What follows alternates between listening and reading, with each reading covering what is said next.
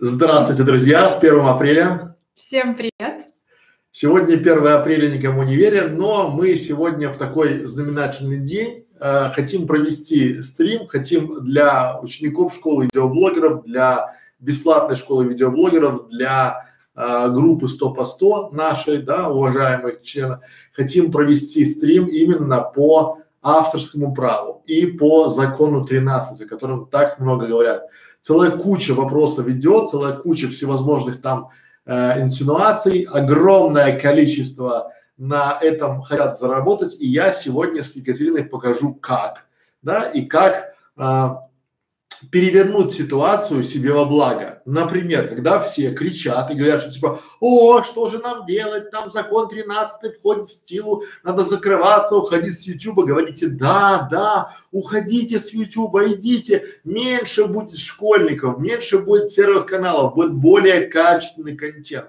Почему? Думайте, как эту ситуацию повернуть в свою пользу. Почему? Потому что я еще до Нового года говорил о том, что раз закон э, это, во-первых, не закон, а просто он принят в каком-то чтении, да, соответственно, там до принятия закона будет еще год, а может быть даже и два. И вот у вас, у нас есть огромное количество, а, огромное количество времени, как подготовиться к этому всему и как правильно подготовить свои каналы, свой контент к тому, чтобы не попасть под санкции этого закона а, смотрите на ситуацию с другой стороны, да, потому что пока все причитают, говорят, что же нам делать, давайте будем бойкотировать YouTube, вы должны развивать свой канал, должны делать свой канал еще более интересным, потому что весь э, шум гам, он специально подогревается людьми, э, основываясь на вашей неграмотности да, потому что вы, многие из нас, многие из вас даже близко не читали законы об авторском праве и просто вам подменяют понятие, что вот YouTube запрещает, YouTube запрещает. Нет, это не YouTube запрещает, это вводит законы и там ничего нового нет, просто там несколько изменен формат монетизации. И сегодня мы расскажем, как это работает, как это а, действительно, мы просто сели за выходные, изучили этот закон, почитали комментарии к этому закону, почитали мнение и составили свою позицию по этому, чтобы вам было понятно. Давайте я вам просто на примере, на доске расскажу, как это выглядит со стороны, э, с точки зрения здравого смысла чтобы вы не переживали, потому что когда вы начинаете переживать, вы начинаете метаться. Когда вы начинаете метаться, вы идете к разным там инфогуру, инфокоучам, которые вам пам-пам-пам, типа, что же делать, я вам расскажу, приходите ко мне на консультацию. Не надо. Делать надо понимать, как это работает, просто вот это поймите суть. Когда вы поймете суть, все станет на свои места. Итак, что говорит нам тринадцатый закон? Он, если вкратце, да, он говорит, что за весь контент, который загружен на платформу, неважно какая платформа, YouTube, Facebook, там, Instagram, несет ответственность платформа. С одной стороны, это абсурдное понятие. Почему? Допустим, вы приходите в магазин, ну, допустим, у вас есть магазин, чтобы было совсем просто, да, и к вам поставщик поставил хлопья, кукурузные хлопья с Микки Маусом. Вы как магазин по этому 13 закону обязаны проверить, имеет ли право тот человек или та компания или та организация, которая поставила вам хлопья, использовать этого Микки Мауса на этой упаковке. Или еще пример, допустим, да, вы владелец э, стоянки автомобилей, к вам пригнали автомобиль, и по большому счету, если э, этот автомобиль угнан, то вы, как владелец стоянки, несете ответственность за него, да? Это и есть абсурдность этой всей ситуации, но это, вот смотрите, как это работает. В случае с авторским правом здесь все предельно понятно. Как это будет, например, там, да, а, скорее всего, это будет так, что на этапе заливки ролика YouTube попросит ваше подтверждение о том, что все, что вы заливаете в свой ролик, является вашей собственностью. И вы понимаете закон 13, в случае, если вы его там нарушаете, либо вы там туда-сюда, то YouTube всю ответственность перекладывает на вас, как на автора этого, этого контента. Вот примерно так и будет, друзья. Почему? Потому что YouTube это самое, ну YouTube это Google, Google это самая дорогая компания в мире. Вы думаете, там нет юристов, которые все это проработают? Что этот закон убивает? Этот закон убивает а, любой серый контент. Просто вопрос, о чем мы все время говорим, что в принципе любой серый контент, что такое серый контент? Это контент, который вам не принадлежит. И очень много каналов канет в лету. Почему? Потому что если вы не даете авторский, уникальный, хороший контент, то в принципе вас можно накрыть медным тазом. Да, это отскок в прошлое. Почему? Потому что здесь будут э, опять придут на а, скорее всего, я опять же говорю свое личное мнение, этот закон лоббируют большие медиагруппы, большие холдинги, да, почему? Потому что раньше, когда были музыкальные лейблы, любая музыка, она кому-то принадлежала, а сейчас выступают маленькие лейблы, да, то есть теперь каждый человек может сделать сам себе там музыкальный лейбл, да, и в этом формате сейчас пытаются задавить всех бюджетом, то есть если ты имеешь право на использование этого контента, докажи да? Дальше вокруг этого закона, чтобы вы понимали, возникнет огромное количество компаний, которые будут проверять законность вашего контента и выписывать вам штрафы. Почему? Потому что многие из вас и те инфобизнесмены, которые вам об этом рассказывают не небылицы, они не знают базиса. Что значит базис? Смотрите, Евросоюз это Европа. А есть YouTube, это Америка, который монополист. По большому счету в Европе Google это монополия на поиск. YouTube это монополия на видеохостинг, на видеоконтент. Монополия. И вот YouTube и Google в том числе многомиллионные штрафы долларовые платят ежегодно Евросоюзу и там этих компаний как грязь вот реально как грязь. И это дополнительный приток в бюджет этих стран. По-другому ничего нет. То есть у Ютуба, то есть есть, опять же, Ютуб сейчас на этом может выиграть. Почему? Потому что у него есть, только у него и больше ни у кого, есть система распознавания контента. Именно YouTube уже на этапе заливки этого контента уже понимает, есть там авторский контент, либо где-то контент какой-то там по цифровым отпечаткам. И в принципе YouTube может эту свою технологию продавать уже кому угодно. И Инстаграму, и Фейсбуку там, и, и ВКонтакте, и Одноклассникам, всем. Потому что у них есть искусственный интеллект. И Европа просто там, вот Европарламент, да, они просто сейчас огромными этими компаниями, которые будут как вот рядом стоящими, будет кормиться около этого, около Ютуба огромный, потому что это огромный кусок денег, миллиарды денег, и все это понимают. И все эти законы вводят для того, чтобы а, как-то пролоббировать э, авторские права. Но в чем там суть, чтобы вы понимали? Да? Не нарушая авторские права, вы не попадаете под юрисдикцию этого закона. И сегодня, друзья мои, у нас будет стрим про авторские права. 26 вопросов Катерина приготовила. Я по этим вопросам буду давать ответы, официальные ответы со справки Ютуба и буду разжевывать вам по понятным полочкам эти ответы. Почему? Потому что многие, вы пытаетесь разбаламутить эту всю воду, не зная правил Ютуба, не зная банальных, а, что такое авторский контент, что такое авторское право, когда наступает, что такое добросовестное использование. То есть, зная это, можно в принципе не бояться, не паниковать. Паникуют только те, кто паникует. Я вам скажу, Катя, кто у нас паникует? У нас паникуют люди, которые сидит на диване и клепает ролики из чужих роликов, подборки там всякое, да, для него это накрывается бедным тазом, потому что в принципе он сначала не смог это монетизировать, а теперь он не сможет это даже развивать. Потому что он для Ютуба, для парламента, для Европы, для авторского права не является автором. Ни разу. И это нормально. А, а теперь смотрите, как я призываю думать вас. Думайте в этой стезе именно, как это можно использовать. Пока все начинают там бурлить, да, на этом можно выскочить. Это же классно, когда вы живете в мире, когда вот правила меняются, правила игры меняются, и большие компании, которые поднимались за счет серого контента, они уходят в никуда. Мы делаем каждый день стрим, уже практически у нас там 150 стримов, 1700, мы не паримся, потому что все, что мы делаем, это уникальный контент.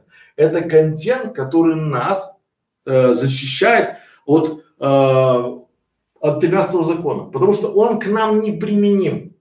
Мы все делаем по правилам, потому что мы знаем правила. А если вы правила не знаете, то и вот сейчас многие из вас типа, ой, опять авторское право, я все знаю. Поверьте, кто досмотрит стрим, поймет для себя, что многих моментов вы не то что не знали, а вы не понимали.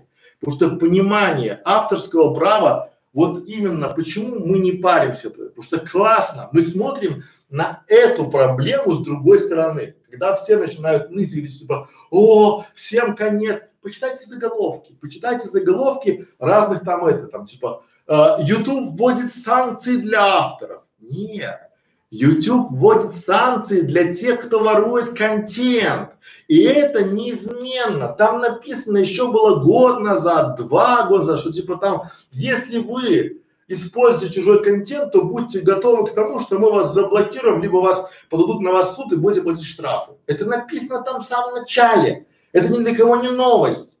Просто здесь многие пытаются над этим, ну, как бы подняться и как бы там хайпануть, да, на этой новости. То есть мы поэтому говорим, что мы всегда, вот, если с законом нельзя бороться, с ним нельзя бороться, потому что его примут в любом случае, потому что это деньги, это будут огромное количество компаний, которые около этого закона, они лоббируют его и будут в него постить. Как это работает? Допустим, они присылают вам о том, что вот есть Вася. Вася, ты нарушил правила, ты используешь там серый контент, а, плати штраф. Вася платит штраф, допустим, условно говоря, там 200 евро, да, этой компании. Эта компания берет себе, к примеру, там 60 евро, это в лучшем случае, 20 евро платит налогов, а 120 отправляет настоящему автору этого контента у них накладные расходы считаются тоже будь здоров. И они открываются, их очень много, да, они будут лоббировать это все дело, потому что этих компаний по защите прав огромное количество. Потому что и в каждой, это не только в Евросоюзе, в каждой стране будет своя компания, а то и не одна, а то и не две, а то и не две, а может десяток по защите самых прав.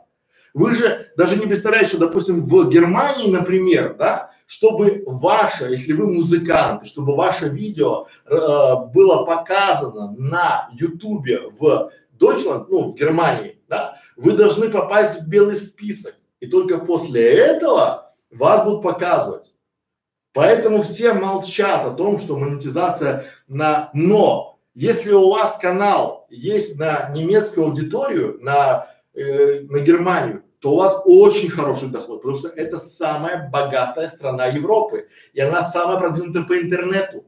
Там, э, там очень сильно развиты сайты, э, каналы, сервисы, там все это немцы. У них все очень четко. Но при этом авторское право там тоже хорошо, там очень хорошо. И они знают и педантично выполняют все. И мы вас сегодня призываем просто побыть повтыкайте в это видео, посмотрите этот стрим, посмотрите эти вопросы, чтобы вы понимали, как работает закон об авторском праве, что вообще такое авторское право, какие мифы есть про авторское право в YouTube, потому что э, мы уже по вопросам, по которым вы нам посылаете, понимаем, что вообще трэш, что вы даже э, вот сегодня будут озвучены мифы, которые часто используемый, да, в Ютубе, и я понимаю, что вы даже сюда не заходили. Вы делаете как всегда по-русски, вы сначала делаете контент, а потом чешете голову.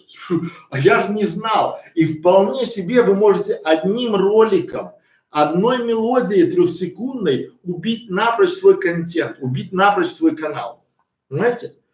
А не знание закона не освобождать от ответственности. Тоже же факт. Поэтому, друзья, я думаю, все собрались. Я сделал такое 15-минутное отступление, но здесь должны понимать, что по большому счету а, под благовидным предлогом, я считаю, да, что все там, то есть если я автор и это видео я разместил, то кто-то его размещает э, с моего либо без моего согласия, я должен с этого видео получать какую-то копеечку. Но по большому счету здесь будет несколько другая ситуация. Здесь просто есть YouTube, и на YouTube этот тринадцатый закон кладет еще одно бремя несения, когда можно, по большому счету, с любого пука снимать там штрафные санкции. Да, это абсурдный закон, но он есть. Знаете, я уже не говорю про э, страны, в которых мы живем. Тут законов абсурдных как грязи. Но надо с ними либо смириться и работать, либо уйти с YouTube. И мы вас призываем не смириться, а изучать, да, и понимать, и не бояться. Потому что если вы хорошо водите машину, не нарушаете правила, у вас все в порядке с техосмотром, там, со скоростным режимом, со, совсем, совсем, совсем, вы ни разу в жизни не садились за руль там выпивший и не стримите, как многие, да, э, на ходу, то чего вам бояться новых введений о том, что, допустим, что вот как в Беларуси ввели, что если тебя поймают пьяным за рулем, машину забирают. Но если вы не ездите за рулем, так это же классно. Это классно, что меньше будет дебилов, которые садятся за руль пьяными. И меньше будет людей, которые делают контент, ворованный контент, серый контент. Поставьте себя на место авторов. Вот вы днями, ночами делаете контент, да, не спите, забираете деньги из семьи там, да, чтобы контент делать. А дальше кто-то приходит и просто берет ваш контент и размещает его, на монетизирует. Вам приятно? Нет. Почему другим должно быть приятно? Поэтому давайте думать вместе, как этот закон использовать для развития своих каналов. Фух. Вот такое небольшое вступление. Еще раз напомню, что у нас а, во время стримов действуют а, правила, что сначала у нас идет основная часть стрима, где мы раскрываем заявленный вопрос, а затем мы уже читаем вопросы, которые появляются в чате. В чате можно задавать вопросы только по теме стрима, то есть сегодня это авторское право, именно авторское право на YouTube. А, также от каждого из зрителя можно задавать два вопроса. Формулируйте свои вопросы внятно, а, в то количество символов, которые дает YouTube в чате, то есть 200 символов, не разбивайте на несколько сообщений, потому что если мы вопрос не поймем, мы просто на него не сможем ответить и пропустим. В принципе, вот такое вступление от Александра, от меня. От меня. Начнем с первого вопроса. Звучит он так. Какие виды контента защищены авторским правом, а какие нет? Мы поступим так. Я буду читать справку Ютуба. Ну, смотрите, я читаю справку Ютуба, это официальный документ, который есть в справочном центре Ютуба, да, и потом после этого я отвечаю уже разжевываю. Если что-то непонятно, Катя вопросы задает, либо вы в чате задаете вопросы, да, и пытаемся вместе понять, да? Итак. Давайте еще раз вопрос. Давайте. Какие виды контента защищены авторским правом, а какие нет? Защищены аудиовизуальные произведения, телешоу, фильмы, онлайн-видео, звукозаписи и музыкальные композиции, письменное произведение, лекции, статьи, книги, нотные записи, произведения изобразительного искусства, картины, плакаты, реклама, видеоигры и компьютерные программы, драматические произведения, пьесы, мюзиклы, но там есть а, одна дописка, которую многие не принимают во внимание, называется и так далее, и так далее. Напротив каждого пункта есть и так далее. Это вовсе не означает, что если там написано пьесы, мюзиклы, а если там какая-нибудь там оперная постановка там, да, то ее нет уже здесь, она есть. Там написано и так далее. То есть это то, что подходит. И вот в YouTube, YouTube, Google, Яндекс, все большие компании, они этими славятся, что эти правила создают очень серьезные юристы, там есть всегда выход, потому что всегда может и так далее там же написано, да? Дальше. Идеи, факты и нематериальные процессы не сохраняются, не охраняются авторским правом. Согласно законодательству, оно распространяется на работы, которые содержат оригинальный контент и представлены на материальном носителе. Название и заголовки сами по себе не защищены авторским правом. Теперь я вам этот пункт переведу, ну, чтобы было понятно, да? Смотрите, аудиовизуальное произведение. Вот аудиовизуальное произведение – это вообще аудио и звук. То есть, по большому счету, все, что вы сняли, вот вы взяли телефон, сняли, это уже авторское право. Мы сейчас ведем стрим, у нас на этот контент есть авторское право. Вы про, продекламировали какой-то стих, там свой, да, в YouTube, Facebook, куда угодно, вы сразу стали, уже это ваше аудиовизуальное произведение стало объектом авторского права. И вы, вам не надо доказывать то, что вы, э, скажем так, оно имеет либо не имеет авторское право. То же самое и звукозаписи и музыкальной композиции. Что это значит? Вот если у вас на фоне, вы, допустим, говорите с кем-то, и у вас на фоне играет музыка, либо радио, и в этом радио еле слышно там тунс, тунс, тунс, там какой-нибудь рэпер, там Вася выступает, да, вот, то ваш ролик может быть тоже а, попасть под юрисдикцию закона 13, потому что вы нарушаете авторское право. У вас есть разрешение от рэпера Васи на то, что в вашем ролике может звучать эта композиция? Нет. Получите. Вот как это работает, да? Тут у вас на любое, и это правильно, то есть, да, почему? Потому что вы должны понимать, что все, что у вас в ролике, вы должны на это либо получить разрешение, либо а, у вас должен быть какое-то обоснование. Мы об этом да, добросовестно мы дальше поговорим. Еще одно. Письменное произведение, то есть лекции, стихи, книги, статьи, нотные записи. Что это значит? То есть если кто-то написал что-то, к примеру, да, кроме заголовков и названий, вот это у вас не может быть авторского права на название там видео. Если вы нашли видеоролик, да, и у другого человека есть а, видеоролик с таким же названием, либо с заголовком, это вовсе не означает, что вы там первый и ваш заголовок является объектом авторского права. Такие сноски. Этих сносок очень и очень много. Еще замечу, что YouTube, он а, апеллирует всегда к американскому законодательству, и там всегда есть сносочки. Поговорите с вашим юристом, поговорите с вашим юристом. В Америке там гораздо проще, там есть юристы, которые понимают, да, в России, в Беларуси, в Украине вообще с этим трэш. Попробуйте прийти к юристу, скажите, давайте мне а, поговорим о наших роликах об авторском праве. Вы услышите много, много нового про себя и про свою родню и про авторское право, в том числе про YouTube, да. Дальше поехали. Произведение изобразительного искусства, картины, плакаты, реклама. То же самое. Если вы размещаете, вот я сейчас сюда повешу какую-нибудь рекламу, либо плакат, то это тоже должно иметь разрешение на использование. Вот, да, в этом формате. И более того, а, видеоигры, компьютерная программа – это то, что мы, я, я не понимаю, как можно монетизировать то, что у тебя нет даже малейшего авторского права. Я ни разу не видел игру, где можно было бы написано в игре, что типа берите, используйте там, снимайте, что делайте, что хотите. Нет. А если такого нет официального разрешения, то значит вы нарушаете авторское право. Более того, если сегодня эта игра разрешила, ну, это размещать там, да, свое видео, она также может и запретить.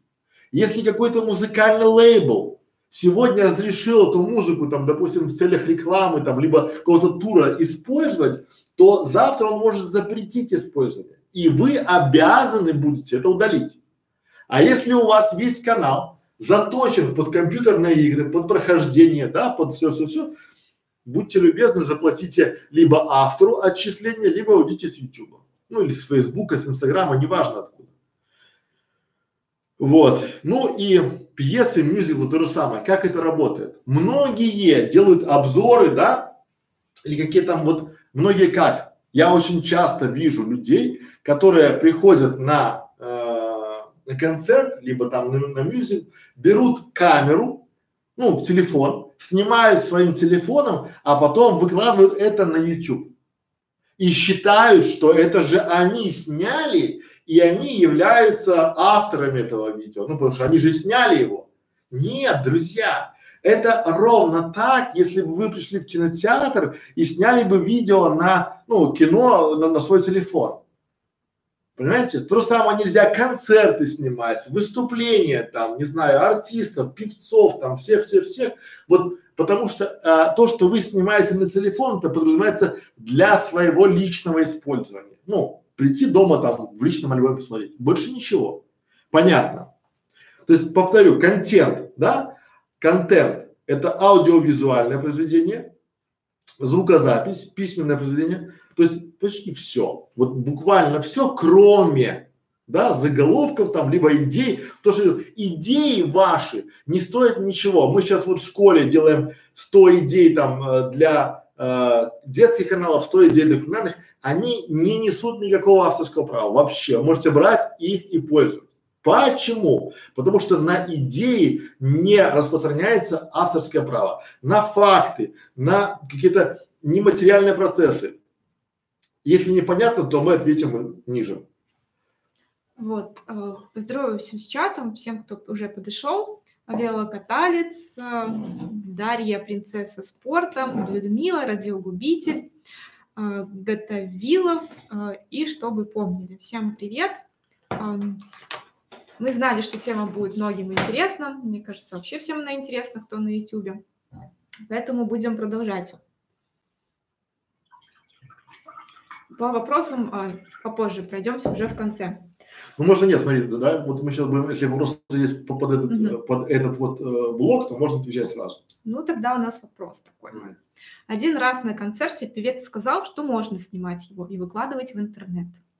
Друзья мои, знаете, по большому счету, это такая западня, да? Певец, он поет, и он хочет, чтобы публика о нем отзывалась хорошо, чтобы его любили. Но обычно у певца подписаны контракты с другими музыкальными лейблами, которые потом скажут, да, а покажите мне бумагу подписанную, что он вам разрешил. Нет бумаги, ах, он вам устно разрешил. А когда? А точно ли вам? а на какую композицию, да, и соответственно, то есть в принципе YouTube это не инстанция, которая, то есть YouTube это YouTube, Facebook, Instagram, это сервисы, они не будут разбираться, они не судьи, вам просто влепят страйк или отправят повестку в суд, все, и дальше вы уже в суде будете говорить, что типа, ну, он мне сказал, можно снимать, или он всем сказал, типа, снимайте меня, снимайте. Нельзя, запрещено.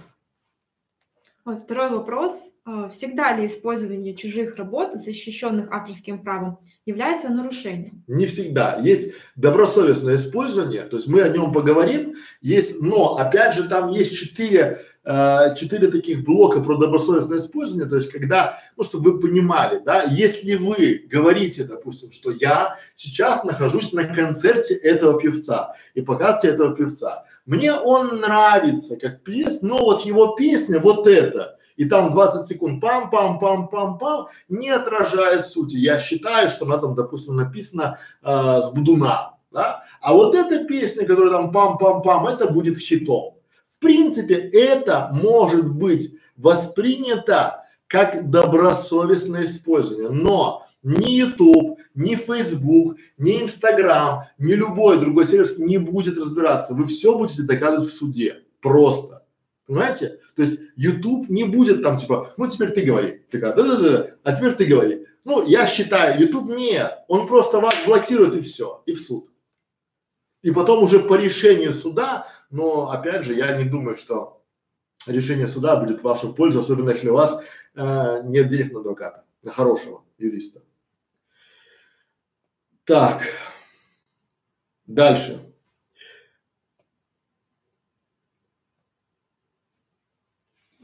Так, читаем, э, мы сейчас почитаем, что по этому вопросу пишет сам YouTube, да, справка YouTube. А, нет, такой контент можно использовать, если вы руководствуетесь принципами добросовестного использования или получили разрешение правообладателя. Да? Некоторые правообладатели разрешают использовать свои работы с определенными оговорками.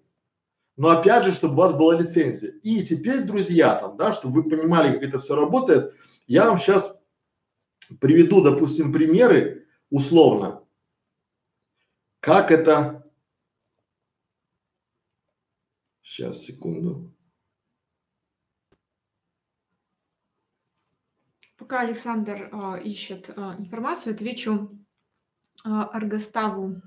Э, у меня вопрос, он же сомнение, а не получится ли так, что мелодии без авторского права, э, ну, я так понимаю, библиотеки YouTube, а потом э, вдруг станут авторскими, придется удалять старые ролики? Хороший вопрос.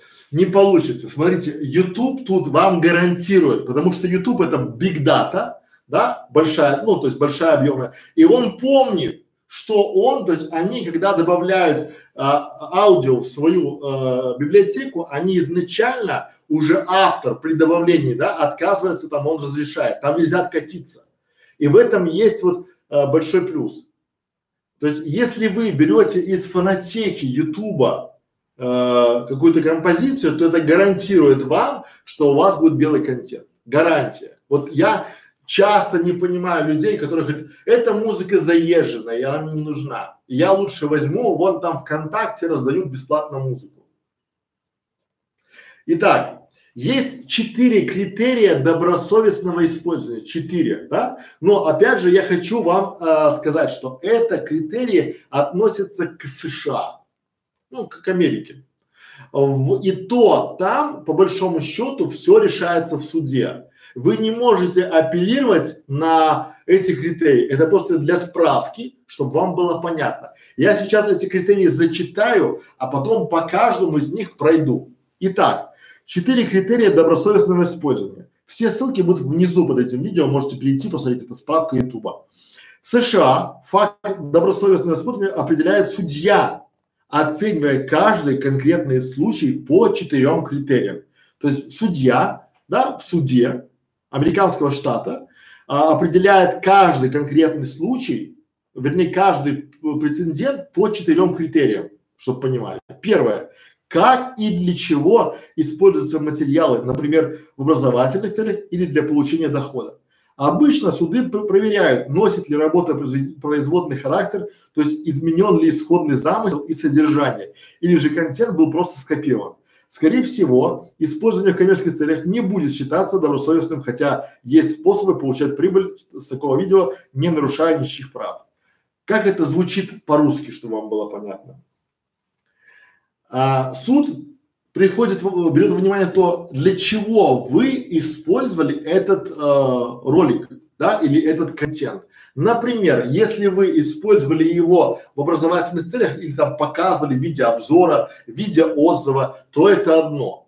А совершенно другое, если вы используете контент для монетизации своего ролика, либо там какого-то там проекта. Вот если вы на этом еще заработали или там пытались заработать, то это будет э, э, говорить вне в вашу пользу опять же, то, что мы пропагандируем. То есть, если вы несете какой-то образовательный контент и показываете, например, что вот эта картина там Малевича, к примеру, там, да, и вот здесь вот черный квадрат, он, я не понимаю, и показываете репродукцию этой картины, либо в музее вы показываете эту картину и объясняете, что здесь нарисовано, то это образовательный контент, это условно. Опять, да, в США факт добросовестного использования определяет судья, ни YouTube, ни вы, ни ваш там брат, сват, кум, там менеджер, а суд. А второе. Какова суть работы, защищенной авторским правом? Если исходный материал основан, но основан на общеизвестных фактах, а не является художественным вымыслом, то его использование в производной работе вполне может быть признано добросовестным. Что это значит? Допустим, вы взяли какое-то видео, где человек э, делает э, обзор э, острова там на Бали, к примеру, там, да, или пляжа на Бали. И вы в свой ролик про обзоры лучших пляжей мира вставляете его ролик, да, это общеизвестный факт, да, вот это не такое, что он там выстрелил там где-то научно, да. В принципе, это может быть воспринято как добросовестное использование, но опять же, это все на уровне а, решения судьи, понимаете, решение того, насколько а, ну, если по-русски, сколько времени автор, настоящий автор этого видео потратил на создание, там, допустим, контента. Если он разрабатывал там какую-то модель, там, либо там какую-то информацию там годами, там, да, чтобы заработать, вы все скопировали, то это одно. Когда просто вы взяли видео, да, и вставили опять же в свой ролик для а, более полной отражение картины это другое. Опять это моя трактовка. Я вам читаю правила Ютуба и рассказываю, как я это понимаю, как я рассказываю своим ученикам либо на консультации. Третье.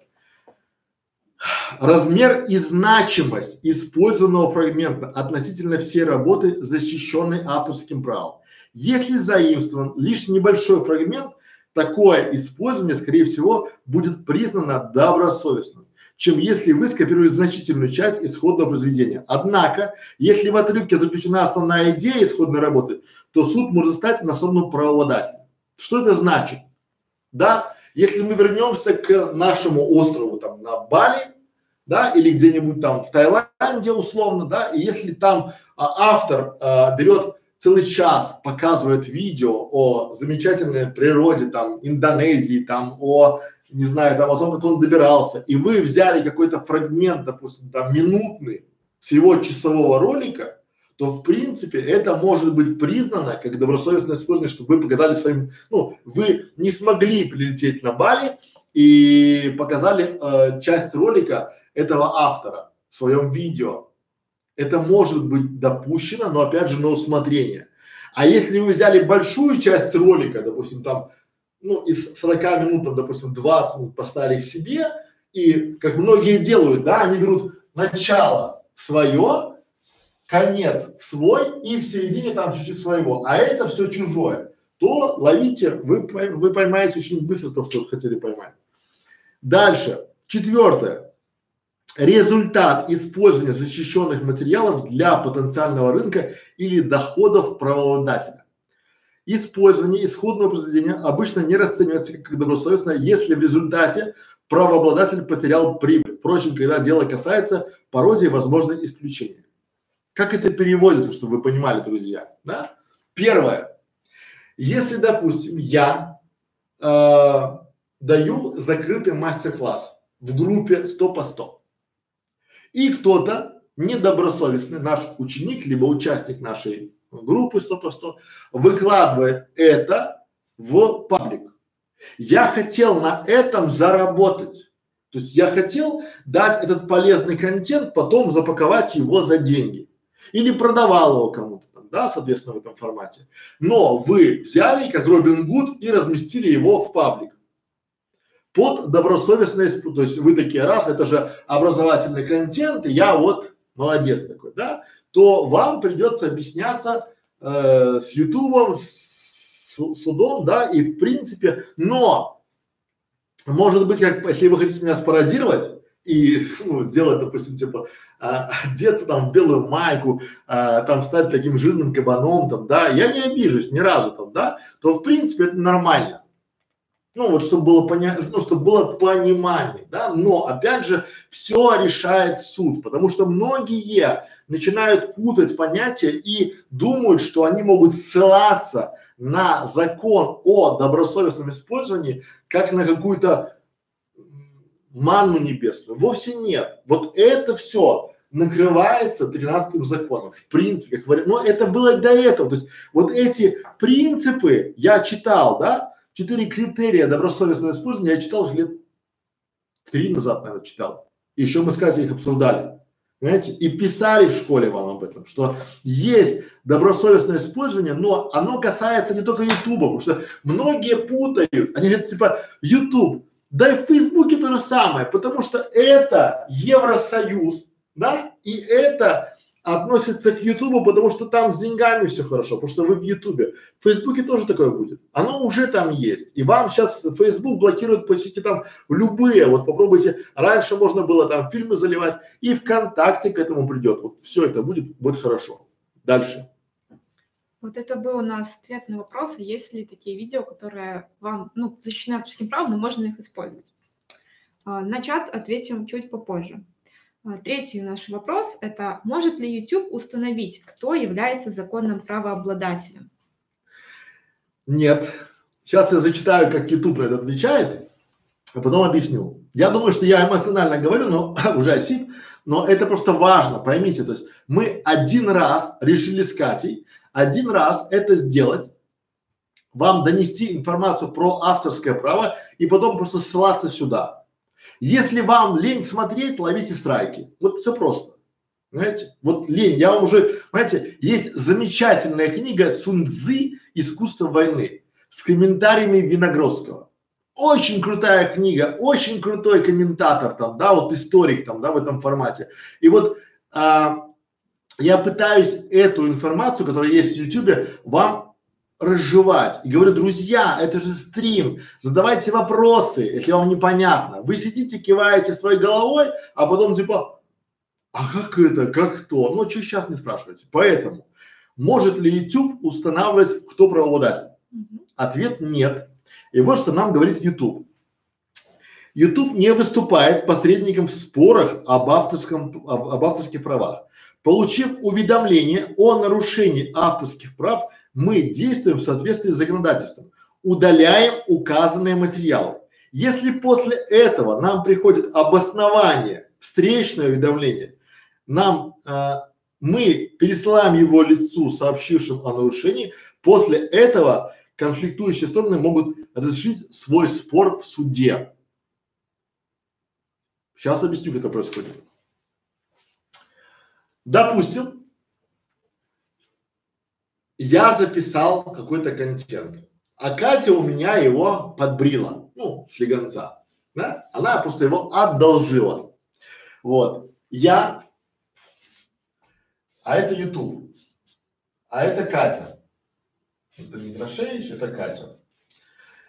Я пишу в YouTube и говорю, у меня Катя подбрила контент. YouTube удаляет у нее этот контент. И потом Катя, если считает, что контент ей принадлежит, может в YouTube послать опроверж... ну, там, э, встречное уведомление о том, что она считает, что контент является ее, потому что пам-пам-пам-пам-пам-пам-пам. И она считает, что это было э, неправильное решение об удалении. И в случае, если она не приведет весомые доказательства, то она может пойти обратиться в суд.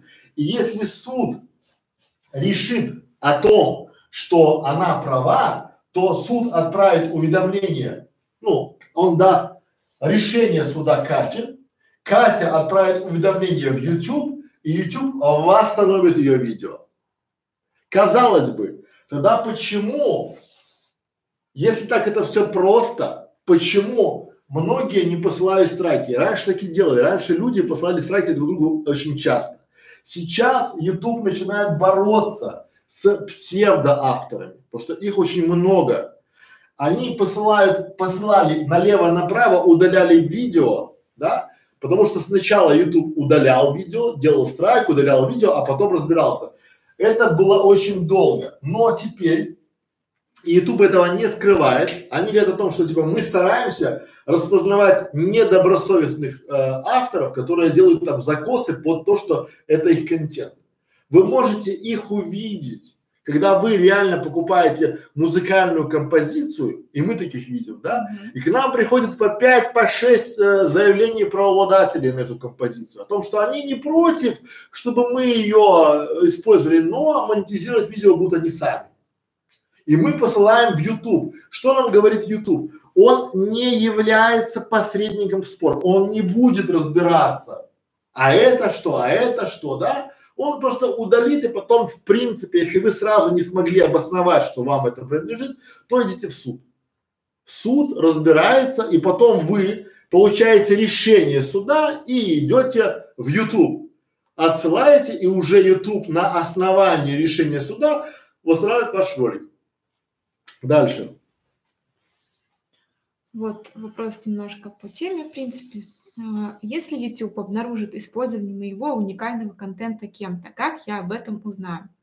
У нас есть видео э, про новую творческую студию. Там появился очень крутой инструмент. Называется авторское право. И туда вам приходят все совпадения с вашим контентом, где используется какой кусочек э, вашего видео. То есть даже если не сто процентов ваш ролик скопировали какую-то часть, то там вы в новой творческой студии это увидите. И у вас будут варианты, как поступить. Написать письмо автору, сразу подать жалобу или отправить в архив. Поэтому поищите на нашем канале э, урок по новой творческой студии «Авторское право». Там будет более подробно это все объяснено. Это вот YouTube к этому, понимаете, то есть вот когда мы читаем, мы когда знаем правила, читаем все, мы знаем, что YouTube к этому готовится давно. То есть уже сейчас у авторов есть возможность понимать, кто, где, когда использует контент, который YouTube э, закрепил за вами как за автором. Потому что YouTube как понимает, как это все происходит, да? Он куда смотрит? Вы заливаете ролик, если у ролика есть дата, первая, допустим, 04-2019, то и потом я заливаю такой же ролик, но уже, допустим, там 12 апреля 2019 года, то YouTube по умолчанию понимает, что вот это автор, а это копия. Понимаете? Но он не, опять же, сюда этому автору покажет, что человек залил его ролик сюда, но не сразу. Вот это сейчас работает в бета-тесте, но появляется хорошо. Вот, и еще вопрос от э, Вены Чернияков. В общем, не знаю, но латиница написано, не могу прочитать правильное имя. Ну, просто говори Вена там никак. Э, видео скачали с YouTube и разместили на другой видеоплощадке с целью монетизации. Как возможно отыскать эту видеоплощадку и защитить свои, свое нарушенное право? И будет ли это нарушением? Мы, мы к этому вернемся. Вот, но скажу, то есть YouTube отвечает только за свою площадку. Он не будет нигде искать ничего в другом, потому что он не может там, он, там нет его юрисдикции. А во-вторых, это уже ваша проблема, то есть вы начинаете сами мониторить свои ролики, да, вот в этом формате, потому что никто, кроме вас, не будет этим заморачиваться. А дальше уже вы начинаете а, общаться с хостерами, там, с этими видеохостингами, там, со всеми делами, но обычно, если вы автор и контент ваш, то хостер добросовестно идет навстречу. То есть мы рассказываем, как с этим делать на уроках нашей школы даже то, что мы всегда говорим, размещайте э, ваше видео непосредственно на видеохостинг социальных сетей, вот это может вас защитить. Потому что если вы завели свой ролик на ВК, то уже кто-то другой, когда его будет размещать, он будет а, ну, не в таких условиях, как если он первый залил, до вас. Поэтому размещайте а, свои видеоролики на те видеохостинги, которые существуют. Не давайте другим загружать их первыми. Будьте вы первыми, чтобы проще доказывать а, было свое авторство. Вот и все. То есть на Фейсбуке тоже уже не дается загружать видео, если оно до этого было кем-то загружено. И всегда и в ВК, и в Одноклассниках есть э, как пожаловаться на видео, как сообщить о том, что есть нарушение, и опять же предоставить свои доказательства. Вот, всем привет, привет, привет, Юлиана, э, Иван. Эм, По вопросам немножко попозже еще пройдемся. Пока следующий. А, в чем разница между авторским правом и товарным знаком? Ну, смотрите, я сейчас почитаю, в чем разница между авторским правом и товарным. Ну, то есть авторское право, по большому счету, это есть одно из, то есть это система защиты э, интеллектуальной собственности. То есть когда вы какой-то сделал ваш интеллект, сделал какую-то собственность, да, неважно, там песню, видео, стих, там ноты написали там, да, вот, то авторское право это защищает, да, а вот уже товарный знак это ваш как бы лейбл такой, да, там товарный знак это Кока-Кола, да, то есть уже использование этого товарного знака, оно а, вы даете право на использование в каких-то моментах, либо не даете, либо запрещаете его. Да? Что пишет нам э, по этому справка Ютуба? А, в чем разница между авторским правом и товарным знаком? Авторское право – одно из средств защиты интеллектуальной собственности. Оно отличается от товарных знаков, которые запрещают названия брендов, их слоганы, логотипы а, и другие характерные символы от использования третьими лицами в определенных целях. Авторское право также не следует путать с патентным правом, цель которого защита изобретений. На ютубе предусмотрена отдельная процедура для удаления видеоматериалов, размещенных с нарушением товарных знаков и других норм законодательства. Как это работает, чтобы вы понимали? Как это перевести на русский язык? Ну, на понятное. Если вам непонятно, спрашивайте. Итак, например, если бы мы сейчас выступали бы здесь, и тут была бы Кока-Кола написано, то Кока-Кола вполне возможно подала бы на нас там, допустим, претензию за использование товарного знака. Потому что в данном случае мы бы, допустим, э, люди сторонние могли бы подумать, что мы представители Кока-Колы. Ну, это совсем условно, чтобы было понятно. Либо мы все время говорим, что мы не бесплатная школа Ютуба, потому что Ютуб это бренд, и мы не хотим использовать бренд Ютуба в школе. Мы говорим, мы школа видеоблогеров.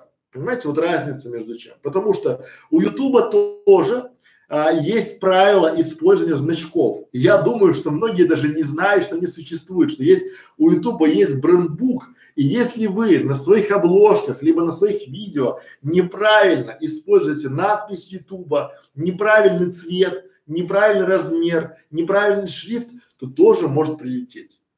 Это называется товарный знак. И вот авторское право, то есть YouTube имеет, допустим, я имею авторское право на ролик, но если я здесь размещу, там, допустим, то есть YouTube, я, э, чтобы не вводить вас в заблуждение, потому что многие могут думать, что типа это вот они представители YouTube, а Катя здесь денег там все на майку там вот как его значок YouTube, я там напишу YouTube, да, как многие там говорят, там мы школа YouTube, да, почему? Это нарушение использования товарного знака и это тоже чревато. Я как старый волк уже понимаю, что прилететь может так хорошо, что голову не поднять будет. Поэтому, друзья мои, э, не используйте товарные знаки, если они вам не принадлежат. Более того, смотрите, например, бутылка, видите, она пустая. И я все время рекомендую вам, когда вы пьете там на стримах, на роликах, да, убирайте товарные знаки. Почему? Потому что YouTube или Facebook и другая платформа может посчитать это за рекламу ну, такой product placement. То есть вы, в принципе, там, допустим, поставили там Coca-Cola, там, пам-пам-пам, и как бы в этом формате. То есть ставьте no-name, всегда no-name будет тогда хорошо. Там любой телефон, планшет, музыку, часы, там, э, одежду, да, вот желательно не использовать, да, потому что может прилететь, да, либо это будет как прилететь со стороны бренда за использование товарного знака в видео, так и со стороны э, Ютуба, то, что вы не указали, то, что реклама там, в видео присутствует реклама. Поэтому старайтесь не использовать. Следующий вопрос. В чем разница между авторским правом и нарушением конфиденциальности? Смотрите, авторское право и конфиденциальность – это вот авторское право, мы сейчас говорим, и у нас на ролике есть конфиденциальность, ну, авторское право. Но если, допустим, когда мы говорим, кто-то там за спиной допустим, пошел, и этот человек не хочет, чтобы люди в прямом эфире видели, что он у нас работает. То есть, по большому счету, мы нарушили его конфиденциальность. И он может нам подать иск. Или, например, вы где-то там, допустим, снимаете в видео там в кафе, да, вы имеете право снимать кафе, но при этом в большинстве случаев лица, которые в кафе есть, должны быть заблюрены. То есть они должны быть неузнаваемы, потому что вам может прилететь за нарушение конфиденциальности. Либо, опять же, когда вы где-то выступаете, показываете какие-то документы, да, и там есть там а, почтовые адреса, либо там адреса ваших там, допустим, подписчиков, там, либо там вы показываете то, что человек не хотел бы афишировать в открытый доступ. То есть вы получаете, занимаетесь нарушением конфиденциальности. Вот что об этом говорит сам YouTube. Кто-то опубликовал видео с вашим участием или запись вашего голоса. Это не значит, что вы можете претендовать на право собственности в отношении такого контента. Например, если ваш друг снимал на камеру, как вы с ним разговариваете, именно он владеет авторскими правами на это видео. Если слова, которые вы оба произносите, не были записаны заранее, они не являются объектом авторского права вне самого ролика кто-то без вашего согласия добавил видео, изображение или запись, где запечатлены вы или присутствует ваш голос, вы считаете, этот контент нарушает ваше право на неприкосновенность, частной жизни или безопасность, подайте жалобу. То есть это еще, то есть вы должны подать жалобу, и если YouTube или Facebook или Instagram сочтет нужным, что действительно была нарушена ваша конфиденциальность, то видео удалят. Сто процентов удалят. Вот это удаляется очень быстро. Почему? Даже голос, да, потому что, ну, многие люди, и сейчас это очень широко массируется, потому что многие а, а, плюют на конфиденциальность, там, показывают, рассказывают, там, да, они там кругом пятое, десятое, то есть, в принципе, в принципе, а, вот сейчас мы с Катей говорим вдвоем, да, и а, она не может подать на авторское право на этот, потому что у нас не записан сценарий и я не могу, сценария нет, правильно? То есть мы в принципе являемся э, владельцами этого и она потом не может подать, допустим, на то, что была нарушена конфиденциальность, потому что прямой эфир. Ну, смотрите, если человек не хочет, чтобы о нем знали, что он где-то есть, где-то присутствовал, где-то был. Ну, например, много, вот давайте по-простому, что было, да, есть там Вася Сидоренко, который поехал, жене сказал, что он поехал там в командировку, а сам пошел с любовницей там на э, в кафе. И тут вы пришли, сели там в кафе и давай там дебаты вести там, да, и поэтому показывайте э, Васю с его подругой, да, и неважно, когда это было, потом жена увидит, скажет, да ты же тогда был, пять лет назад был в командировке, ты же там сидел, да, и вот там, ну, вы нарушили его конфиденциальность. Понимаете? Либо люди, то есть они не хотят, чтобы знали там, где они находятся, что они вот имеют, ну, то есть они имеют на это право. Я всегда рекомендую, да, ставить себя на место человека. Поменяйтесь местами. Ну, допустим, да, я э, раньше ездил в Берлин часто, а заказчик говорил, что я работаю. Но я не могу хорошо работать, потому что я, пока голова не отдохнет, я работаю плохо. Да? И тут кто-то бы меня снимал, что я есть в Берлине. Мне было бы тяжело объяснить, что я там делал, да, в этом формате, когда я должен быть на работе, условно говоря. И если меня сняли, я бы, увидев это видео, я подал бы сразу нарушение о э, нарушении э, конфиденциальности. И сразу бы YouTube это дело удалил бы. Поэтому не нарушайте, будет хорошо. Вот, немножко по чату пройдемся. Привет, Юлиана. А, уже здоровый с Юлианой с Иваном. Вопрос от Ивана. А, можно ли размещать в YouTube видео с концерта, снятые в паузах между песнями, в которых артисты общаются с публикой? Вот ответ на этот вопрос только что у вас прозвучал, что вы, возможно, не нарушите авторское право, но вы нарушите э, право людей на частную жизнь, что они, возможно, не хотят, чтобы их разговоры э, выкладывали потом в записи если они об этом не давали предварительного согласия. То есть вы нарушаете именно конфиденциальность данных разговоров. Ну, опять же, концерт – это общественное место. Вы можете там снимать, никто не запрещает, да, как фан-клуб какой-то, но, смотрите, всегда может прилететь. Потому что в, когда чем больше людей вы снимаете, ну, вот у Ютуба сейчас в новой творческой студии будет возможность заблюрить, ну, все лица. Вот просто вы поймите одно, что многие, в, находясь в эйфории, им нормально, а потом они видят себя, особенно девушки, видят себя, ой, я такая там страшная, ну, потому что она часто не нравится себе, когда там, там она после концерта вся в этих влах, э, там э, волосы так, там э, макияж потек, она такая вся там ласковый май, знаете? И она имеет, она имеет право. То есть вы, знаете, там же написано, что вы можете подать, а уже YouTube, менеджеры YouTube принимают решение о том, нарушено ли право вашей конфиденциальности, либо нет. Вот и второй вопрос. Так вроде как при появлении товарного знака достаточно поставить галочку в графе, в ролике есть реклама и все нормально, или не так? Вы, конечно, можете поставить такую галочку, если это правда рекламная интеграция. Но вы же понимаете, что эту галочку вы ставите не просто так, что исходя из этой галочки YouTube будет подбирать ту рекламу, которую будет добавлять на ваши видео. То есть, ну, если вы изначально на самом деле ничего не рекламируете, у вас просто случайно появился чужой лейбл, то ну, вы же себе хуже сделали. А так, конечно, можно ставить галочки. Нет, галочку ставите, получается, ну тут по-другому, да? Зачем вам показывать Ютубу то, что вы даете рекламу, если этой рекламы там нет? Я так и сказала. Ну, вот совсем перевести, да? Потому что потом, вот смотрите, а, если а, мы часто покупаем видео на стоках, и там видео все на name.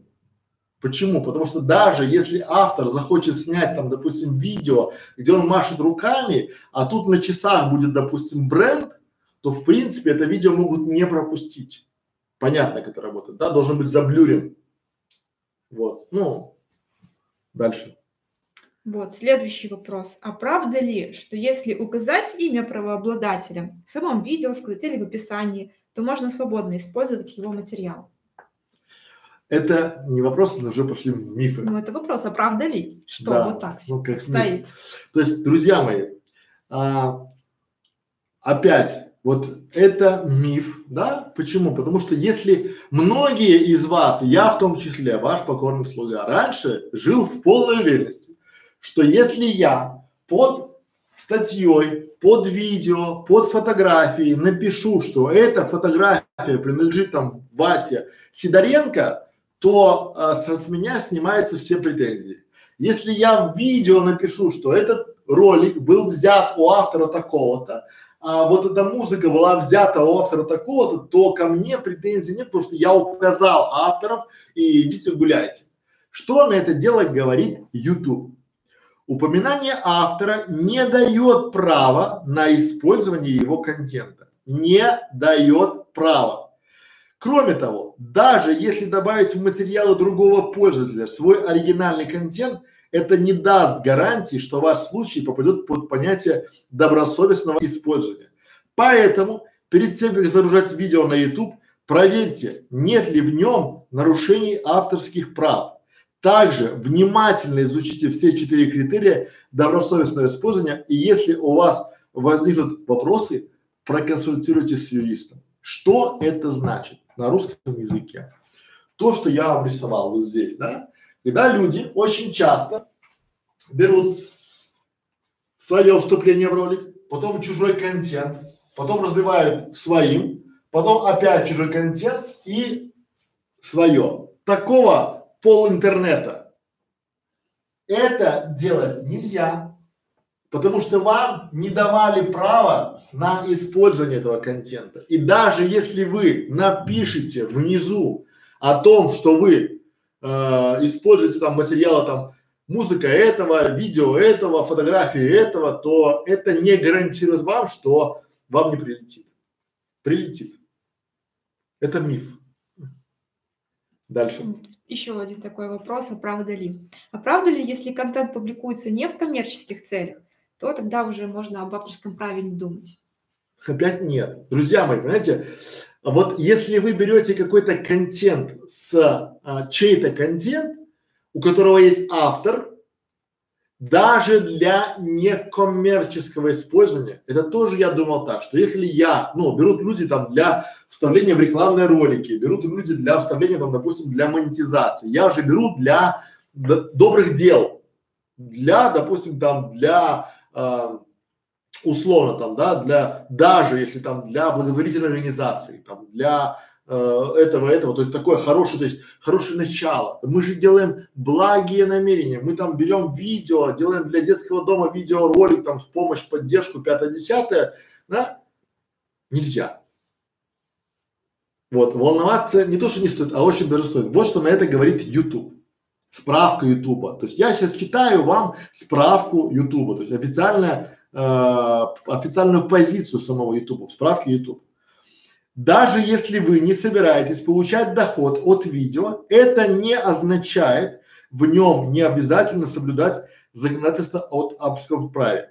Заявление о том, что загруженный вами контент предназначен в кавычках только для развлекательных целей или кавычки, некоммерческого использования само по себе не защитит вас при проверке добросовестности. И дальше, внимание, суд учтет то, с какой целью вы добавили чужие материалы, но это не будет достаточным условием для признания использования контента добросовестным. Поняли? Вот это официальная позиция Ютуба. Я вас уверяю, что это будет официальная позиция и Фейсбука, и Инстаграма, и ВКонтакте в том числе.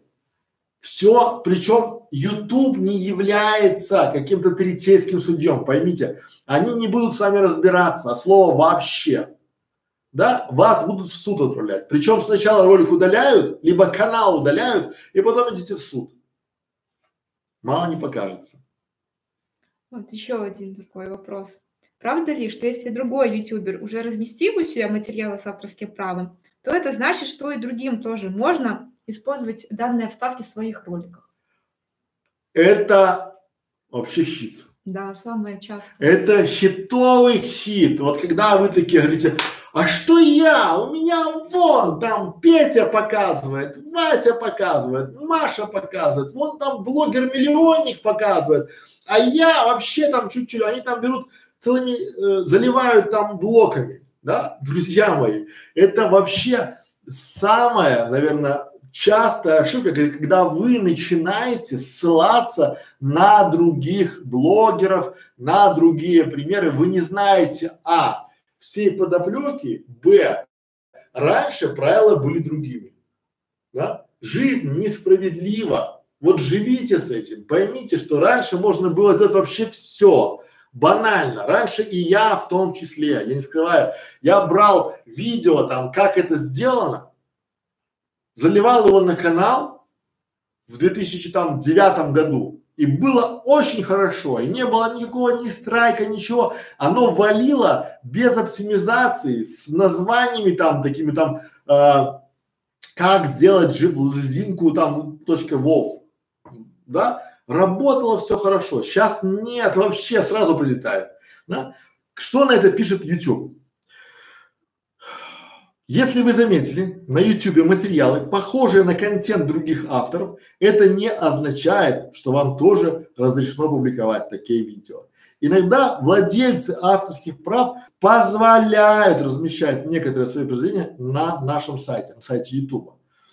В отдельных случаях права на очень похожие видео могут принадлежать разным лицам. Однако один правообладатель может э, разрешить переработку своего видео, а другой нет. Понимаете, как это работает? Что это значит? То есть у видео еще более того могут быть несколько правообладателей. То есть если один правообладатель разрешил использовать, а второй сказал не хочу. YouTube всегда на стороне правообладателей, вот всегда. Авторское право неприкосновенно, оно незыблемо, да, и более того, YouTube не третейский судья. Вы можете почитать э, соглашение, когда вы регистрируетесь на YouTube, вы там подписываете, что же не глядя, вы читать не умеете, вы что только снимать умеете, вы же авторы, вы что только снимаете, да, а читать там, и там написано, мы даже делали по этому стрим, что вам никто ничего вообще не должен, а слово вообще. Вы там всем должны. Вы должны Ютубу, и вы совсем соглашаетесь. Делая канал, вы соглашаетесь с тем, вы принимаете то, вы делаете там то, вы там что там, вы, вы, вы, вы, вы, а YouTube является платформой, где вы как бы арендуете место для вашего видео. Все. Почитайте, очень интересная штука. Вот, и еще один такой тоже очень частый Миф, а, а что если я купил музыку, например, в iTunes, или купил игру на диске, то значит я могу использовать ее в своих видео? Конечно. И сразу быть заблокирован. Друзья мои, вот это еще один миф, и даже меня удивляет, когда люди с высшим образованием, они считают, что если они купили э, игру на диске лицензионном, говорят, я же своему сыну купил Майнкрафт на лицензионном диске. И я имею право, ну раз я заплатил за лицензию, снимать видео по этому. Нет. И даже если вы купили музыку то вы купили для прослушивания эту музыку в iTunes, в Google Play, неважно что. Даже многие ухитряются, они музыку записывают с телевизора на телефон. Это, это же я снял, я же автор этого видеоролика. Понимаете? Что поэтому говорит YouTube? Купив музыкальный или иной контент, вы не становитесь его правообладателем и не получаете права использовать его на YouTube. Даже если вы укажете имя владельца авторских прав, добавление роликов с таким содержанием может развиваться как нарушение. Пора. Это правило Ютуба. Вот это я не испытал камеру, не из головы, а я читаю вам правила Ютуба и объясняю своими словами, как это работает. Вот, чтобы вам было понятно, если вы купили музыкальную композицию или альбом там, не знаю, там, да, либо какой-то там, не знаю, э, видеоролик купили там, да, вы не можете его использовать как вот свой. Вы не купили права на него. Вы купили только, вы купили, чтобы его прослушать или посмотреть. Или многие берут там книжки аудио, то есть покупают книжку, я ее купила. Я имею, имею права. Вот. То же самое касается, э, ко мне приходит девушка, которая там, не знаю, 20 лет, вроде бы образования, она говорит, я буду делать канал, я буду покупать книжки, ну там, допустим, Акунина, и читать их. Я женский голос, а мой парень мужской голос. Я говорю, и? Говорит, ну мы же будем авторами. Я говорю, да, но надо еще, чтобы Акунин пришел к вам и тоже там сидел около вас читал, да? Либо написал э, официально, что он разрешает вам использовать книжки на читки. Вы обращались к нему? Нет. Я говорю, ну поймите, как жизнь справедлива, когда вы видите, сколько он хочет за это все делать. Вот если вы напишете произведение, потом прочтете его, то это будет ваше. Больше никак. Следующий вопрос. А, если я записал программу с телевизора или аудио с радио, то ведь не будет никаких проблем с таким правом. Это же на мой телефон записано, на мою вот, камеру. Да, вот прям типичная штука, что вот это многие, причем это раньше э, все, после с тобой целый, мы искали целый канал. Там бабулька, недолго думая, она сидела и на камеру снимала телевизор и снимала ролики из класса, а, как называется, типа Пугачева и Галкина пять развелись там, да, там Ротару пухнула там в воздух там такие, да, там, то есть желтую прессу, вот эти вот разные там новости, там вот эту желтушную, да, и причем у нее получалось обхитрить YouTube, потому что YouTube, он, ну, пока все качали с э, этого, с, друг у друга это все, она снимала телевизор, и там была цифровая картинка другая. И она в таком контенте, там было ужасное качество. Я сначала не допирал, как это происходит. Она убитым напрочь телефоном снимала с убитого напрочь телевизора, громкость была там вовсю вывернута, да, она снимала это все дело и заливала. А people хавает, people уже приходил там типа, у нее было 5 баллов про заголовки. Это вот тот канал, что я вам говорил, что мы видели канал, где было 200 там 50 тысяч подписчиков, миллионы просмотров и никогда не будет монетизации. Потому что люди приходили на свадьбу Пугачевой, на похороны там кого-то еще, там, на измену там туда, там, давай поженимся, там, скандалы, интриги, раз, то есть там такой трэш был, и люди, я думаю, боже, я не тем занимаюсь, вот мадам сидит там, не знаю, снимает, у нее там миллионы просмотров, а потом понимает, что в принципе у нее проблема, она никогда не сможет это монетизировать. А слово мы не показываем этот канал, потому что это конфиденциальность ее. Но поверьте, он, наверное, ну может уже и нет его. Поэтому, что об этом говорит YouTube? Справка YouTube. Читаем. Если вы записали телепередачу, видеоигру, концерт или выступление на свой телефон, камеру или диктофон, это не значит, что у вас есть право загружать такой контент на YouTube.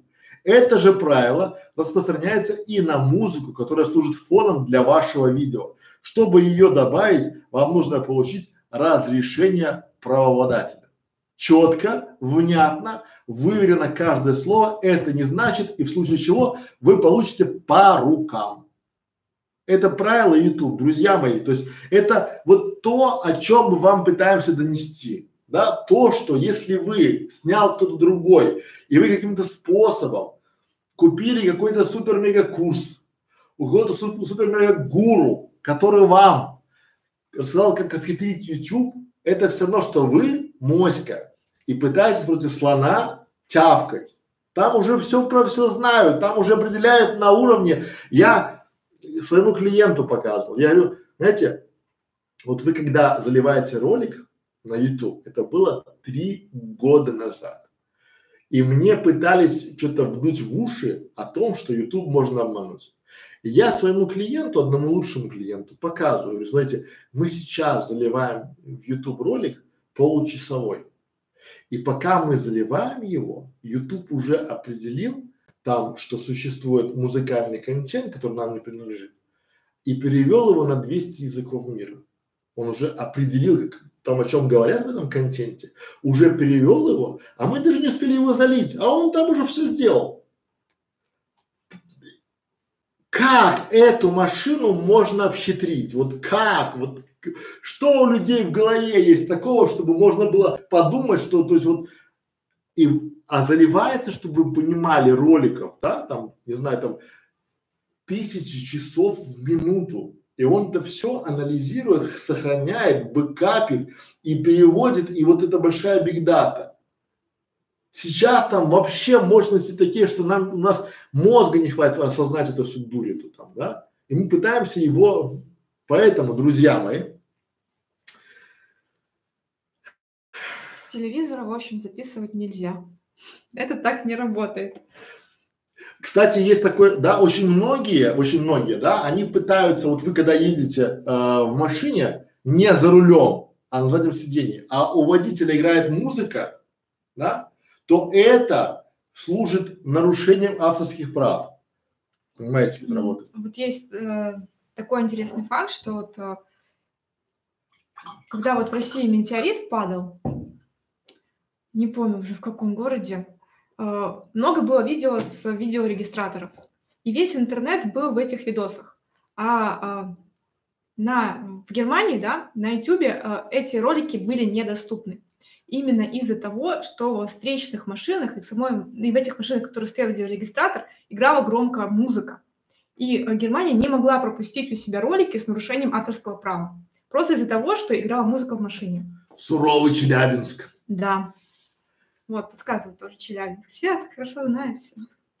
Нет, ну это к тому, ну, что это вы... я к тому, что вот, ну, настолько, да, э, казалось бы, снимается такое событие крутое, э, в машине играет музыка, и законодательство уже не разрешает э, такой контент публиковать. Автоматически, это, это вот наступает автоматически. Многие думают, что там какие-то люди сидят. Нет, это уже на уровне роботов, да. И даже если вот мы, кстати, сегодня говорили в группе э, 100 по 100, там был вопрос о том, что э, бесплатно э, скачать программу. И я говорю, что если есть эта программа в платном, ну, варианте, и вы пишете ролик бесплатно скачать, то автоматически попадаете под алгоритмы, которые сравнивают слово бесплатно скачать, да, и есть купить эту программу.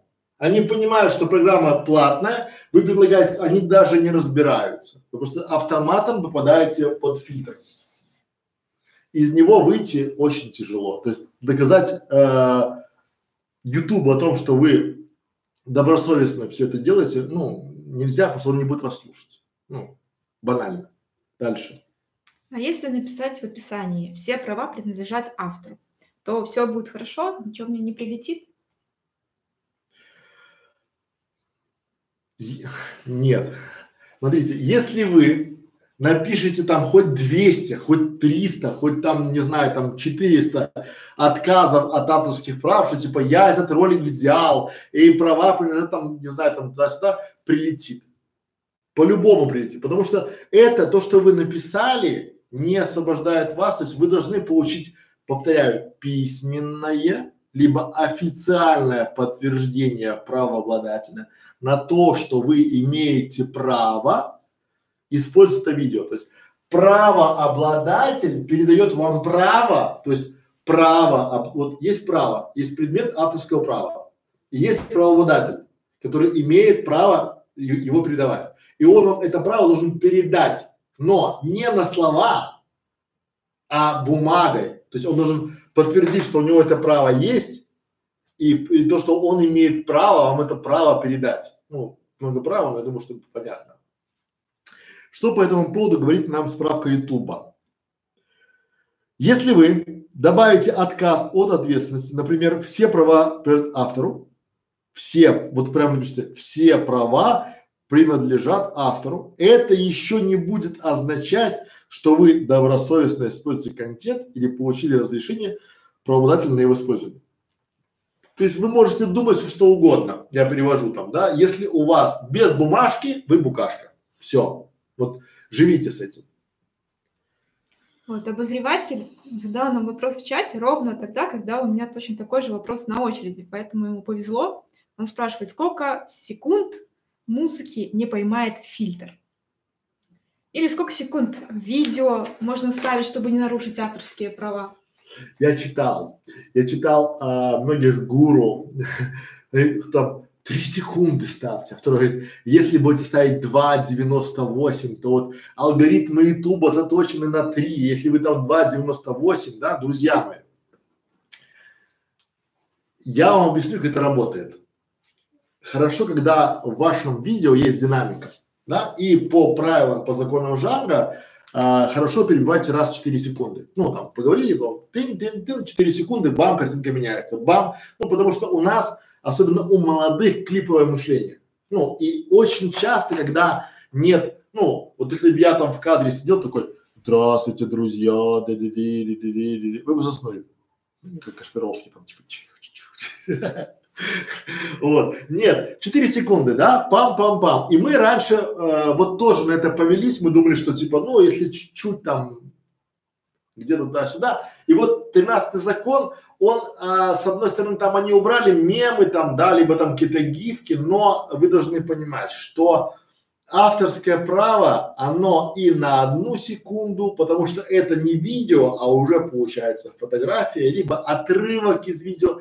Там нет отрывок больше трех секунд или отрывок больше пяти секунд. Там такого нет там это является предметом авторского права. И достаточно, то есть одной секунды, то есть одной там, не знаю, там, вот это все э, нет никакой привязки ко времени, чтобы вы понимали, или к размеру, да, но это типа должен быть размер там, да, нет, если вот будьте готовы к тому, что если вы взяли чужое, то вы получите по рукам. Э, вот и YouTube, и Facebook, неважно, есть там 13 закон или нет, они это одно. Неотвратимость наказания. Вот поймите, и будет вам хорошо. Мы сегодня говорим про то, как использовать, то есть пока все начинают скулить, выть там, да, вы делаете свой контент, делаете свой уникальный контент и на этой волне развивайте свой канал. Что об этом говорит э, уважаемый YouTube? жалоба правообладателя может поступить вне зависимости от длительности, от длительности совпадения. Вы можете подать апелляцию, аргументировать тем, что придерживаетесь принципов добросовестного использования. Однако помните, что окончательное решение будет принимать суд. Перевожу вам, потому что многие читают между строк очень плохо. Тут написано, что вне зависимости от длительности совпадения. Это раз. Второе написано.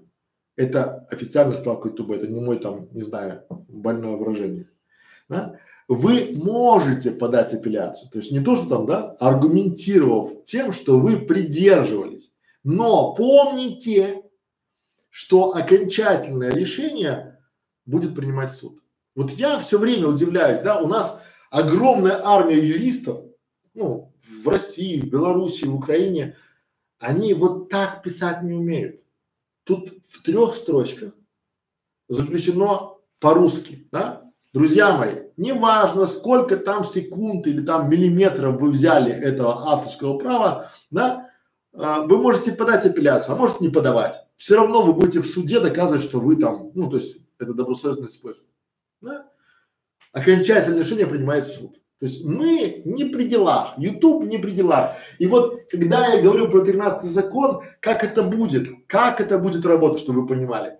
Вы э, очень скоро поймете, что э, ваша анонимность это пшик. YouTube попросит, ну, возможно, как вариант, да, чтобы вы идентифицировали себя. Как вот любые сервисы, да, вот я, допустим, в сервисах есть, работаю, и там надо взять паспорт свой, да, и фейс притащить, да, вот паспорт, вот там имя, фамилия, и вот я. И после этого мне дадут ID.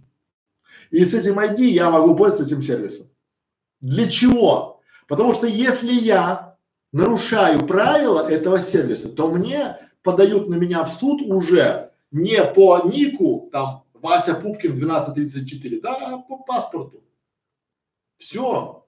И причем они могут в любой момент отозвать, сказать типа, а еще нам паспорт свой пришли, скан, а еще права пришли, скан, а еще э, подтверждение о том, что ты здесь живешь, пришли нам еще э, квитанцию об оплате там налогов, либо об оплате коммунальных услуг. Они имеют право. Для чего? Чтобы меня в случае чего вздрюкать. То же самое, если вы думаете, что YouTube будет разбираться с вашими авторскими правами, я думаю, что далеко нет. Вот. А, такая небольшая ремарка от Ивана Петрова. Самое безопасное включить чужое видео или музыку в плейлист. Это говорит сам YouTube. За плейлист ничего не прилетит. Если э, сам ролик загружен э, правообладателем, а вы просто добавили ссылку на этот ролик в себе в плейлист, то, конечно же, вы ничего не нарушаете. Э, прилетает за то, что вы скачали и на свой канал залили, будто бы вы автор данного там видео, музыки и так далее. То есть, а если вы просто по ссылке с чужого канала добавляете на свой канал, то вы как бы, ну, ничего, естественно, не нарушаете. Потому что все равно просмотры засчитываются не на ваш канал, а на канал, на который загружен ролик.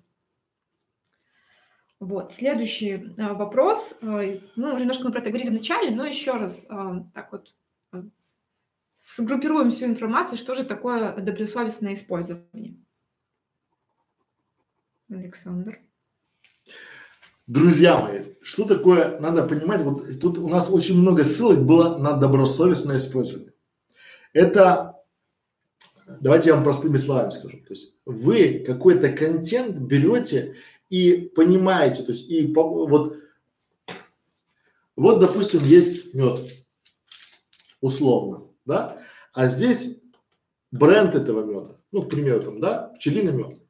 И я могу долго вам объяснять, что такое мед, как он выглядит, почему он, если есть, то его сразу нет, да.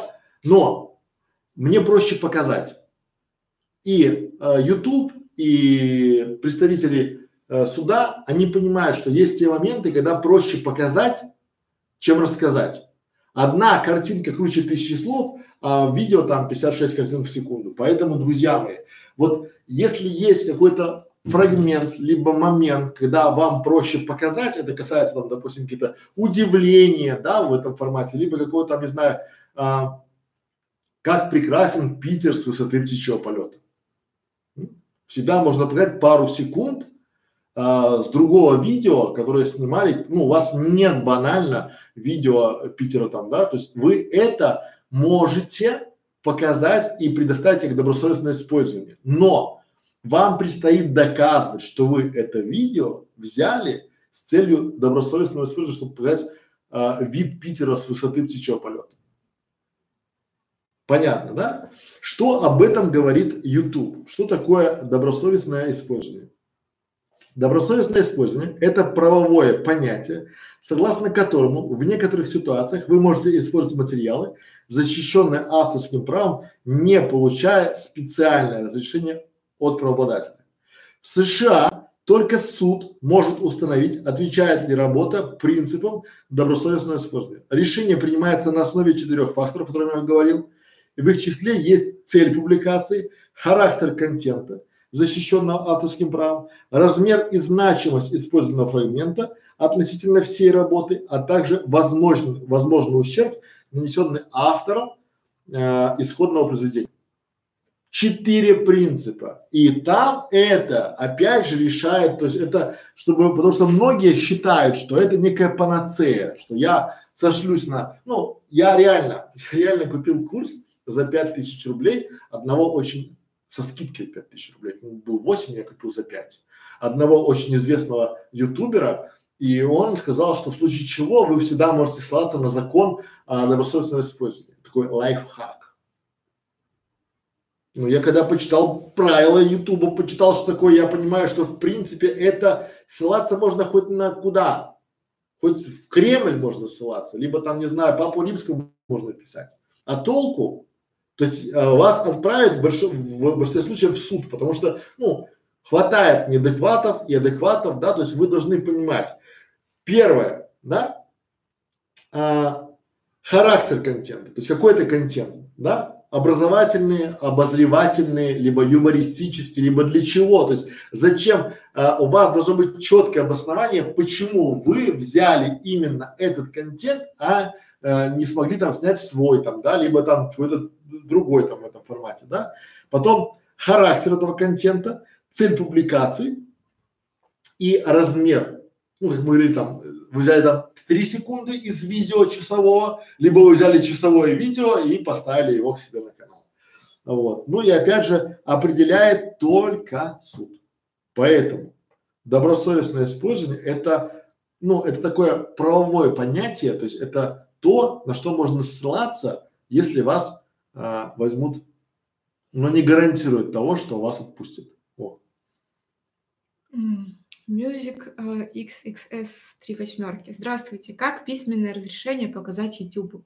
Куда пойти, где офис? Смотрите, вас в офис YouTube никто не впустит. У YouTube все по формам. Если вы э, хотите сообщить о нарушении или подать заявку, всегда есть форма э, обратной связи. Поэтому вы туда вносите э, свой текст обращения, прикладываете все документы и отправляете. Но, как Александр раньше говорил, YouTube, он не судья он не решает, кто прав, кто виноват. Он получает одну заявку, а, делает а, действие, например, там, предупреждение или удаляет ролик. Если от этого а, ролика приходит обратный ответ, что нет, все не так, YouTube просто дает вам время на разбирательство. И это ваша задача уже найти автора, пойти с ним в суд и выяснить, кто прав и виноват, чтобы судья решил, кто из вас прав. Вы потом YouTube даете только решение этого спора. И не больше. То есть YouTube не будет там устраивать очередь в свой офис, где все будут с бумажками приходить. Сейчас я вам скажу, послушайте, сейчас я скажу, я вот там, нет. Знаете, э, фишка в чем, что мы в самом начале вы сказали, что YouTube это не вступает какие-то, он не является судьей, он не третейский судья, он не вступает какие-то там э, в взаимоотношения, то есть он сначала удаляет видео. То есть он изначально понимает, что тот человек, который подает жалобу, он в адеквате, он знает, что это видео. Например, если вы, э, вот мы сейчас записали стрим, и мы понимаем, что этот стрим где-то разместили в другом там типа кусками нарезали там туда-сюда, и мы не хотим, чтобы его там размещали, то мы подаем, ну, потому что мы считаем, что нас э, использовали, наше право использовали там, да, на этот контент в этом формате. Но а, опять же, если мы какие-то куски видео где-то снимали там и размещали там, давали вам разрешение на одно, вы сделали по-другому, ну короче, друзья мои, скажу честно и прямо, вот сейчас наступает тот момент, когда если вы будете делать свой контент и будете являться реально автором, креатором то есть креативить, создавать какой-то интересный, полезный контент, у вас все будет хорошо. Вот реально. Причем сейчас существует огромное количество различных а, стоков, различных музыкальных стоков. У Ютуба есть библиотека, а, есть, а, ну, как это работает? Банально. Делаете видео, делаете видеообзор, ну, купите вы 10 этих фотографий. 60 центов одна фотография, 6 долларов за 10 фотографий. У вас будет право на использование в своем ролике этих фотографий. Они будут у вас в большом разрешении, в хорошем, и будут в вашей библиотеке. Мы такие делаем. И видео покупаем, и, и поэтому и стоят ролики. Допустим, когда вы смотрите на наши нарезки наших стримов, там же перебивки, они динамичнее, оно интереснее. Но там нет, нет, я вас уверяю, нет ни одного видео, которое мы где-то взяли без разрешения. Ни одного. Банально. Почему? Потому что мы знаем, мы правила читаем, и мы точно понимаем, что YouTube прилетит. Вопрос когда? А вам это надо? Пора барабан. Вот следующий вопрос. Что такое общественное достояние? Общественное достояние. То есть вот есть, чтобы вы понимали, допустим, есть а, однажды в студенную зимнюю пору я из лесу вышел, был сильный мороз. Есть произведения, которые уже их авторы, допустим, давным-давно, там, допустим, Бетховен, Бах, там, да, ну условно, и или там какие-то картины, да, либо там авторы уже там э, умерли. По-моему, по это лет э, 70 должно пройти со дня смерти автора, и тогда уже эта э, композиция либо предмет авторского права переходит в общественное достояние. То есть его можно использовать. Понимаете, как это работает?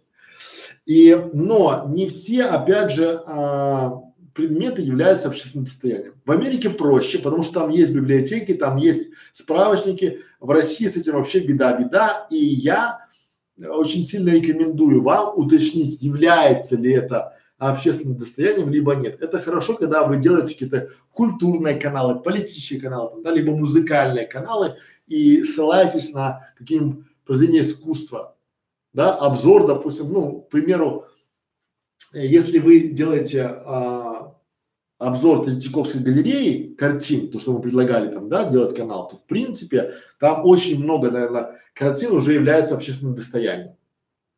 И я думаю, что от родственников там Леонардо да Винчи вам не прилетит за обзор картины там Мона Лизы, к примеру, чтобы было понятно. Что на это дело говорит нам великий всемогущий YouTube?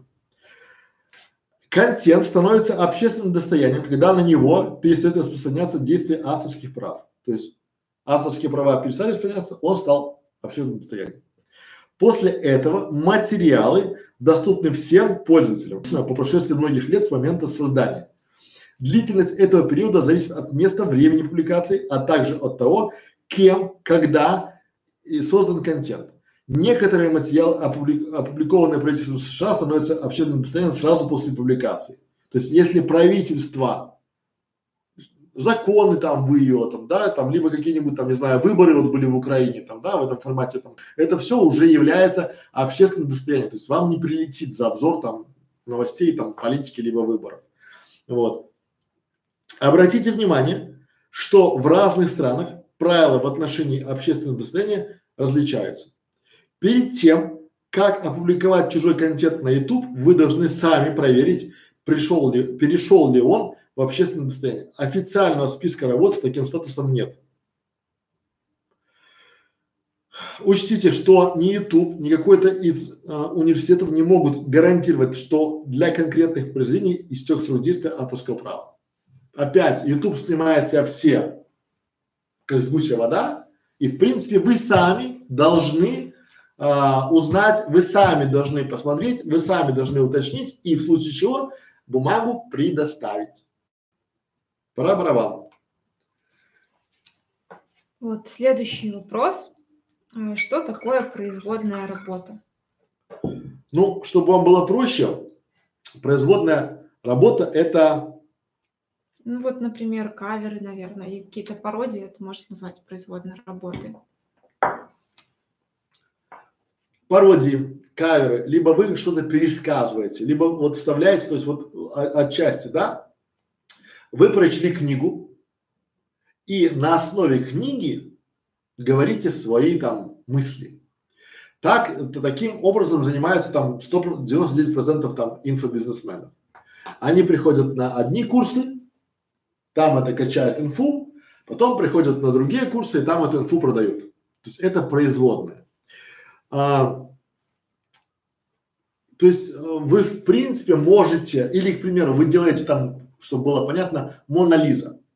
Но если вы нарисуете портрет Мона Лизы, ну, в своем видении, то это будет производная, и на нее не распространяется авторское право. Что про это говорит э, сам YouTube? Создание новой работы на основе чужого произведения допустимо только с разрешения владельца авторских прав. К производным работам относятся любительские сочинения по мотивам популярных произведений, скивилы, переводы, спин-оффы, адаптации. Прежде чем добавлять YouTube на YouTube видео, в некоторых, в которых использованы персонажи, сюжеты и другие элементы контента, защищенного авторским правом, рекомендуем проконсультироваться с юристом. Я расскажу пример, чтобы вам было понятно, как это работает и почему это делать нельзя, почему можно. У нас был клиент, который пришел к нам, и у него была идея использовать Марио в качестве персонажа.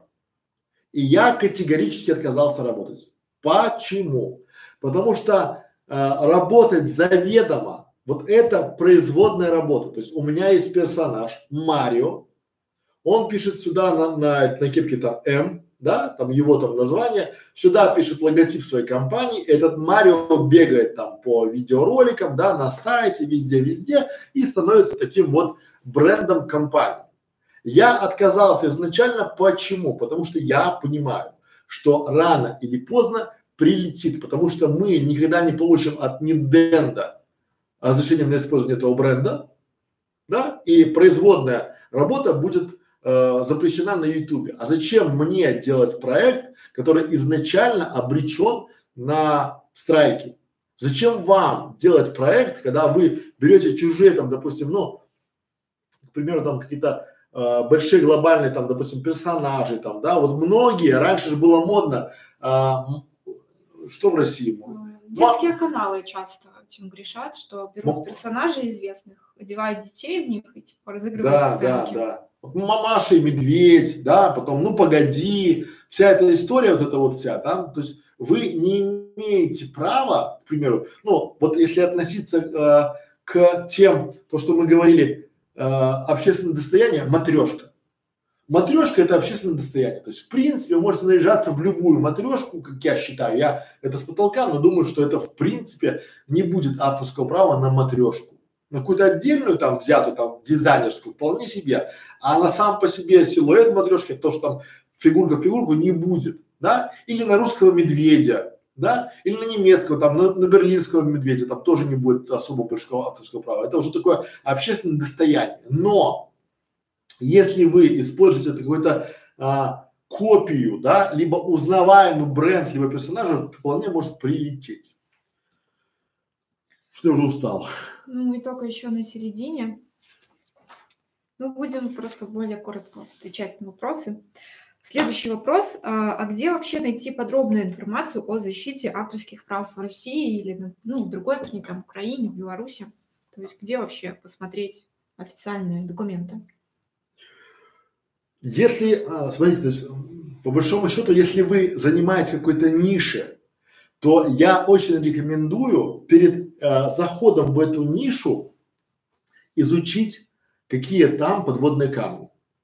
Почему? Потому что очень многие на моем э, опыте, да, на моей памяти сначала начинают снимать контент, а только потом, спустя какое-то время, начинают понимать, что э, они будут использовать то, что им не принадлежит.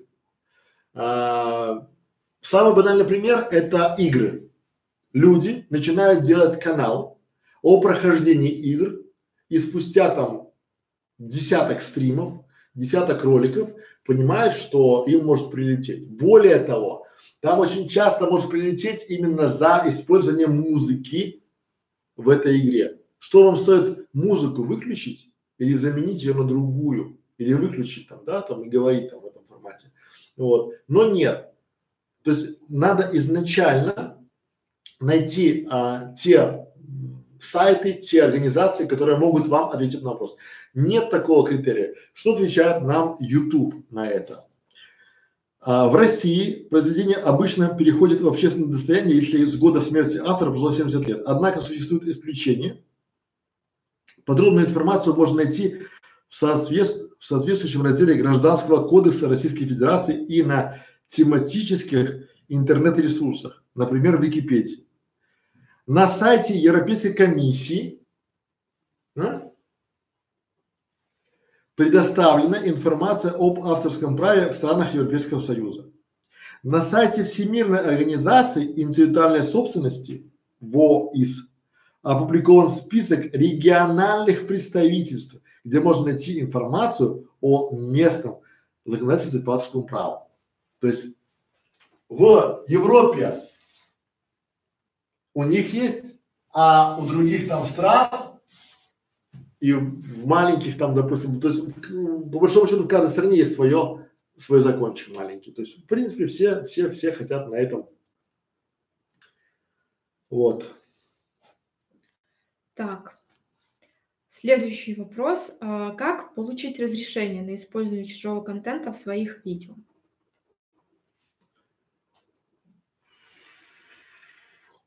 Как получить? Давайте почитаем, что на эту тему говорит YouTube. Угу. Официальную справку, потому что а, по большому счету а, самые частые ошибки. Мне разрешили. Кто разрешил? ВКонтакте ник какой-то, да, либо там автор сказал хорошо, откуда ты знаешь это автор? Ну, он сказал, что он автор, ну, да? Либо я заплатил на сайте 5 рублей, и мне сказали, что вот ты имеешь право эту музыку использовать. Кто сказал? Ну вот письмо. Читаем. Чтобы использовать в своем ролике материалы, защищенные авторским правом, сначала нужно получить разрешение.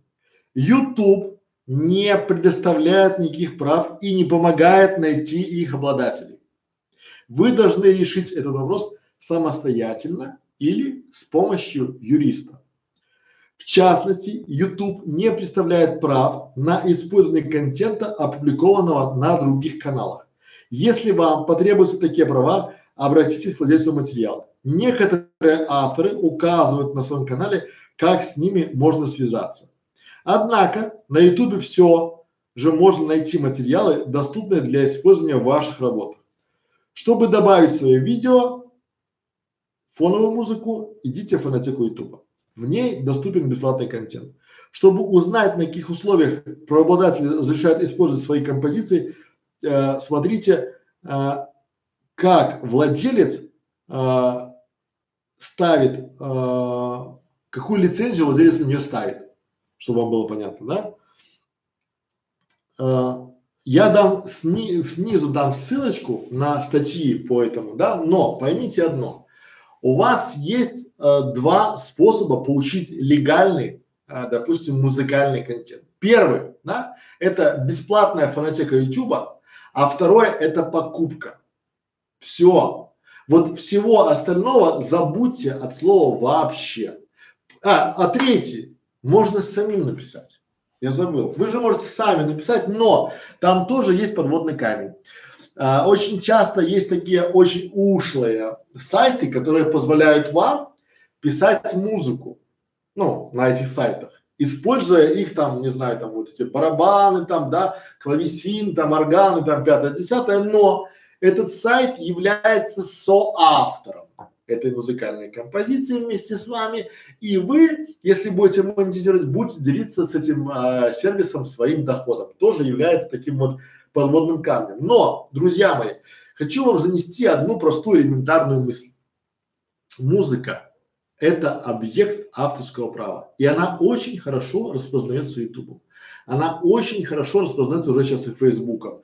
Она вообще то, что может хорошо распознаваться. И если вы можете обойтись без музыкального сопровождения, обойтись без него. Ничего страшного нет. Вот мы сейчас ведем стрим, у нас ролики. Раньше были с музыкой, мы ушли. Потому что я твердо считаю, что вот некий фон это лишний там, у нас хватает музыки э, лицензионной, платной, покупной, подписной, да, но мы не ставим просто банально то, что, ну, у нас главное контент. Не заморачивайтесь, то есть вот это не то. Купите себе, вот если у вас детский канал, купите себе две композиции, они стоят там, допустим, 5, 10, 12, там 20 долларов максимум за композицию, и, и там вот 5 минут этого музыкального ролика там, да, вам надо там 10 секунд, и там в разных тонах, в разных ритмах, да, попробуйте купить, это нормально, это все к этому придет.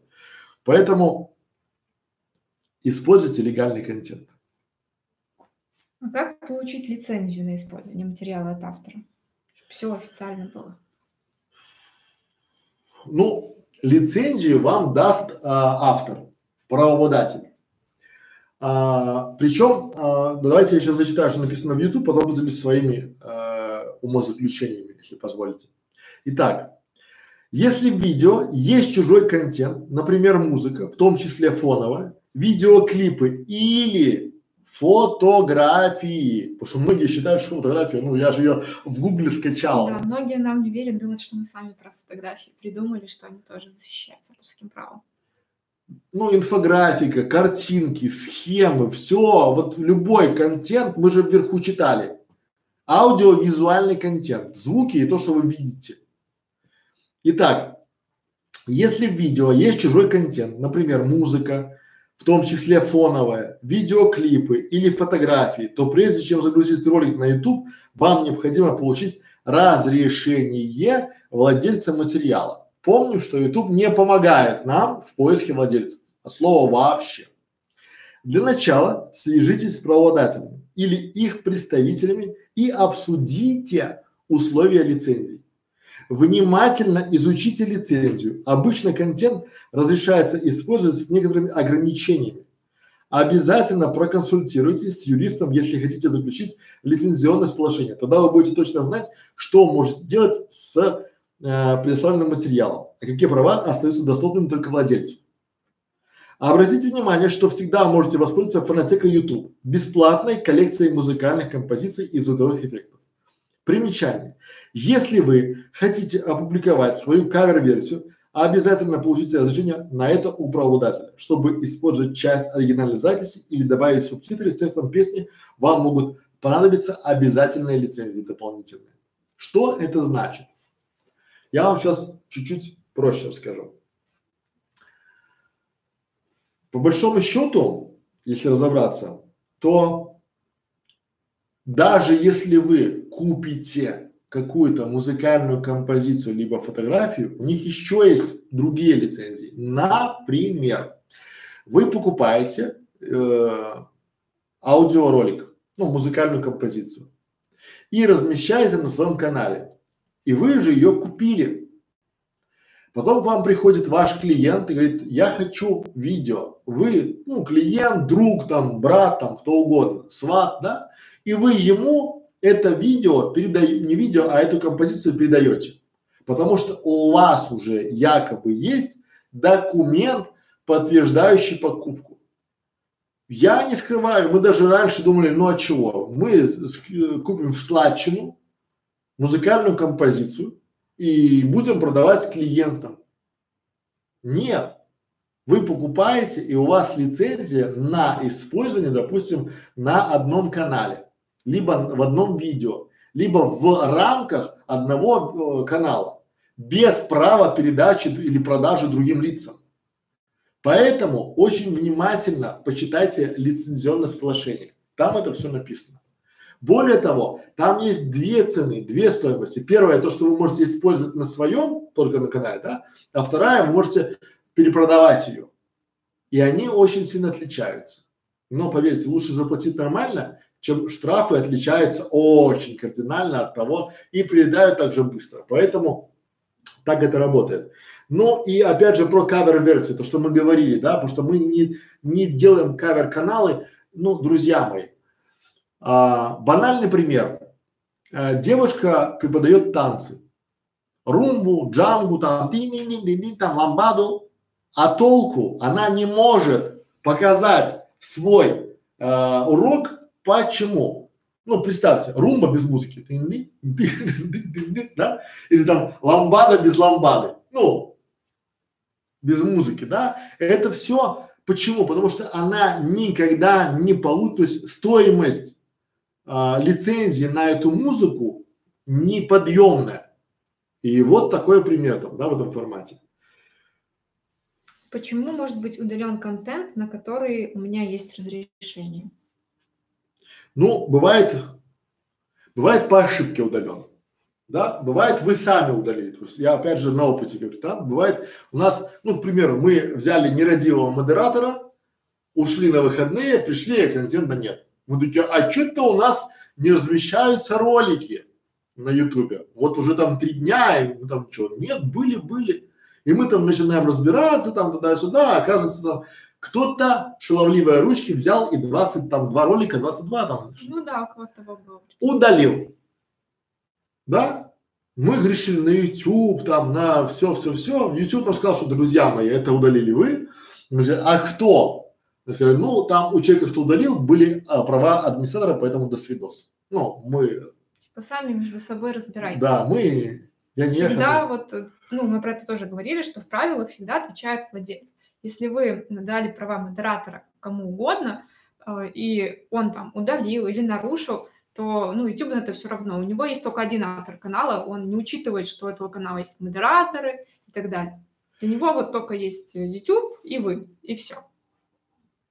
Ну, причем очень важно знать все урлы.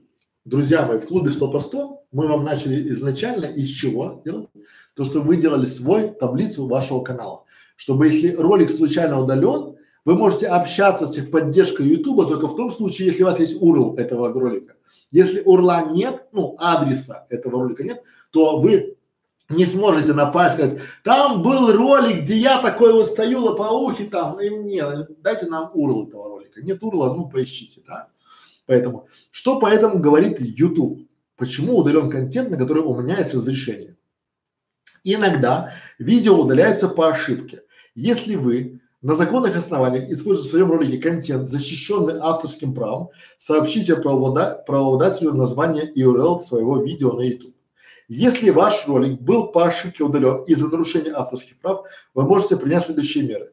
Попросить правообладателя отозвать жалобу, подать встречное уведомление. Если ваше видео было по ошибке заблокировано из-за заявки контента ID, попробуйте ее оспорить. Однако сначала убедитесь, что у вас есть достаточное основание для указанных действий. Оставьте, ответьте на следующие вопросы.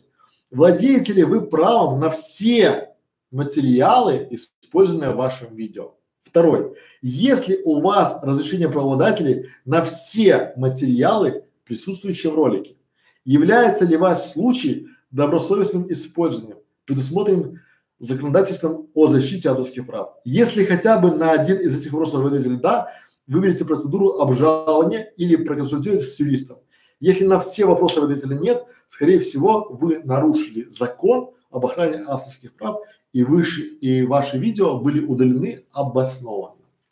Перевожу. То есть, если вы не случайно не удалили ваше видео, то вполне себе его можно удалить сам YouTube. По заявке Content ID, по того, что к вам прилетел страйк, по жалобе правообладателя. То есть, если вы вот то, что говорит YouTube, да? Если вы обладаете всеми правами на все материалы, использованные в вашем видео. Вот вам закон 13. По большому счету ничего нового не случилось от слова вообще. Да? Что говорит 13? То все а, преобладатели, которые участвуют, которые видео, либо аудио, визуальный контент есть в вашем ролике, должны получать вознаграждение. Это все давно есть на. И я не понимаю вообще никакой там паники, там, что вот там, как это, а, YouTube ввел санкции для авторов. Конец. Нам пора уходить с Ютуба. Да, да, это все было. Просто вы правила не читали. И те, кто вас учит Ютубу, тоже правила не читают. Для них это открытие. Вот открытие того, что а, авторское право, оно незыблемо неприкосновенно. Вот, поэтому, поэтому вот так. Пора вам. А почему мог быть удален купленный или записанный мной контент? Ну, во-первых, а, по большому счету вы можете, а, ваш контент может быть удален, а, потому что вы считаете, э, то, что говорили, купили, да, вы купили а, музыку на iTunes либо Google Play, вы ее купили и считаете, что вы имеете на права. Вам прислали, удалили. Второе, получается, а, у вас, давайте я прочитаю, что пишет по этому YouTube. Купив музыкальный или иной контент, вы не становитесь его правообладателем и не получаете права использовать его на YouTube. Даже если вы укажете имя владельца авторских прав и добавление роликов с таким содержанием может рассматриваться как нарушение. К примеру, если вы записали телепередачу, видеоигру, концерт или выступление на свой телефон, камеру, диктофон, а, это не значит, что у вас есть право загружать такой контент на YouTube. Это же правило распространяется и на музыку, которая служит фоном для вашего видео. Чтобы ее добавить, вам нужно получить разрешение правообладателя. Ну, то, что я говорил. Очень часто вы приходите с жалобой на удаление вашего контента, который вашим не является зло вообще.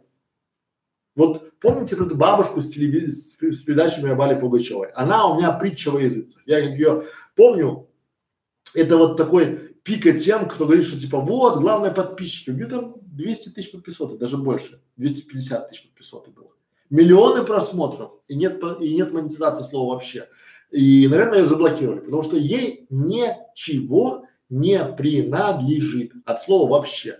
Все, что она сделала, это взяла телефон и сняла с телевизора эти передачи и залила на YouTube. Все. Но это не ее контент. Это она просто является таким, как это называется, ну, пиратом, по большому счету. Еще хороший пример, это если, например, вы на каком-то матче, э, находитесь на каком-то матче, там, футбольном, э, на хоккее, и тоже вот это записываете, и считаете, что это ваш контент, то это, ну, совершенно не так. Вы, э, ну, у вас нету прав, да, на то, чтобы это пускали в трансляцию и выкладывали, в общем-то, на своем канале. Помню, помню времена, когда можно было, ну, то есть вот раньше было как? В YouTube стримили э, прямой эфир там матча, там, допустим, Барселона, там, Ювентус, условно, да, и все там э, спорили, болели там, и собирали много-много подписчиков это все дело, да, потому что были такие команды, э, сборища там, да. Теперь это все запрещено и удаляется, блокируется прям моментально. Почему? Потому что YouTube научился быстро это распознавать. И все. Вот. А что, если мое видео было удалено из-за ложной жалобы на нарушение авторских прав? Будут ли приняты какие-то меры в отношении заявителя? Например, конкуренты постоянно мне кидают Ну, это то, что я говорил в самом начале, да? То есть у нас, когда, помните, что э, есть люди, которые раньше этими занимались, они постоянно кидали там страйки, жалобы там, да, и потом, ну, то есть, и можно, если вам есть чем оспорить, то всегда оспаривайте. Потому что в случае, если а, пользователи, а, ну, регулярно нарушают это, да, и постоянно кидают страйки, там, жалобы, там, на вот таких много. Раньше было много, да, они там сидели, пытались там даже то, что им не, они там считали, что это, э, ну, нарушение, то есть такие была народная дружина, наверное, там, да, они там пытались э, за мир во всем мире, да, вот если очень часто они посылают неправомерные жалобы, то, в принципе, э, YouTube просто блокирует этих аккаунты и все. Что поэтому пишет YouTube? А, аккаунты пользователей, которые регулярно злоупотребляют своим правом подавать жалобы или встречное давление, могут быть заблокированы. То есть и с той стороны, и с той.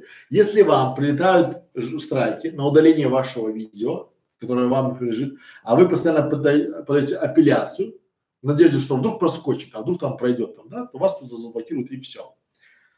Вот вопрос по теме был как раз у Аргостава. Если я уже трижды положительно для себя оспорю у YouTube замечание на нарушение авторского права, будет ли он ко мне впредь относиться предвзято? А трижды положительно? Трижды положительно. А смотрите, YouTube не может относиться а, никак, не, то есть это алгоритмы, да? Он, вы спор а, от, на вас открыли спор, вы его выиграли, вы молодец. То есть там формат такого плана, то есть вы, возможно, будет какая-то галочка, потому что, ну, я думаю, что нет. То есть вы, в принципе, вы доказали то, что вы молодец. Ну, это, ну, я думаю, что это, смотрите, YouTube никогда не скажет, как это будет, да, почему? Потому что, допустим, да, я и Катя вступаем в сговор.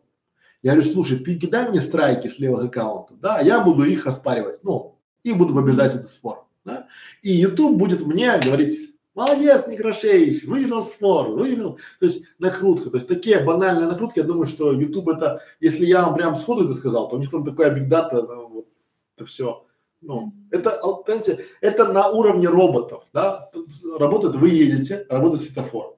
И светофор видит, что вы проехали на красный свет. Он вас фотографировал. Потом видит, что вы едете на зеленый-зеленый, он же не будет вам какие-то делать поблажки. Понятно, да? Думаю, что да. Вот. Сколько же вопросов? Чуть осталось. Пять штучек еще. Я уже устал. Ну, насыщенный э, стрим сегодня. Вот. А могу ли я подать запрос на удаление всего канала или всего плейлиста, если я заметил, что автор нарушает авторские права в своих видео? Ну, если кратко, то нет.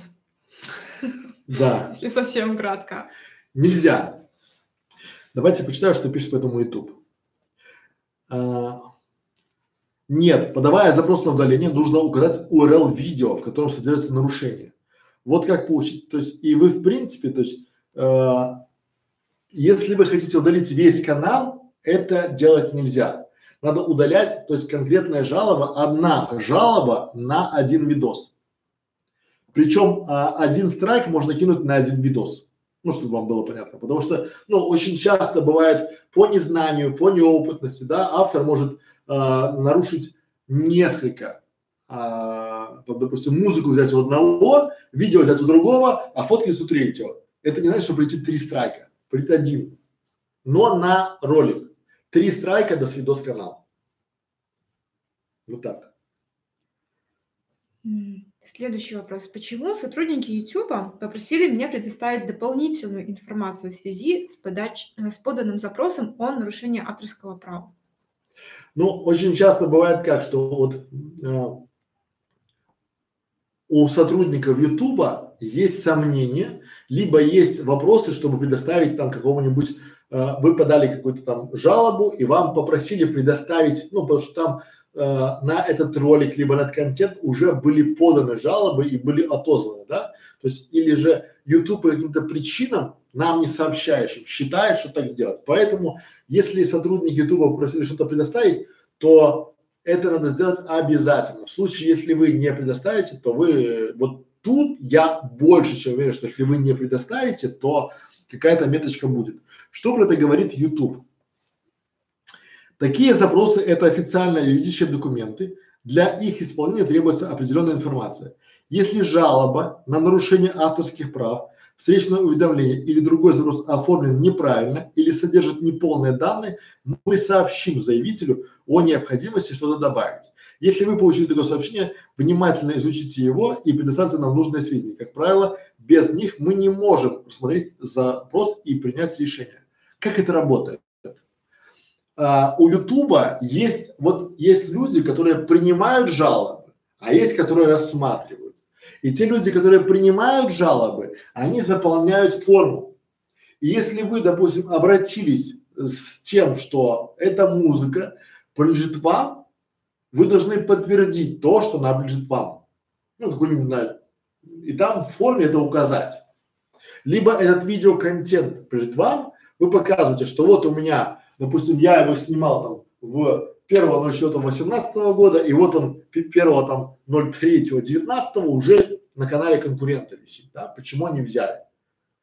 Покажите видео, где это лежит, не, не просто скажите, что у меня есть там, да, и эти запросы, дополнительная информация, то есть вот я очень рекомендую, это опять же в целях борьбы с лже-авторами, лже а, вот такими правообладателями, потому что людей, которые хотят нажиться на незнании наших уважаемых авторов гораздо больше, чем вы думаете. Ну, знаете, до того, что вы, может, просто даже не указали свою фамилию, да, такой вот запрос от ноунейма тоже никто рассматривать не будет, естественно. Потому что, ну, всегда есть обязательные поля для заполнения, но многим все равно лень их заполнять, они там билиберду набрали и думают, ну и так проканать. Нет, если главное кинострайк. Да, если задают какой-то вопрос, там, введите там свое полное фамилия, имя, отчество или введите там, э, там адрес своего канала, то, ну, соответственно, вы должны это заполнить и грамотно, потому что иначе ваши заявку не будут рассматривать. Вот. А, и следующий вопрос. А, почему при подаче нового запроса мне нужно снова указывать всю информацию о себе? Вот тут будет прям справочная компания YouTube. Ну, чуть осталось.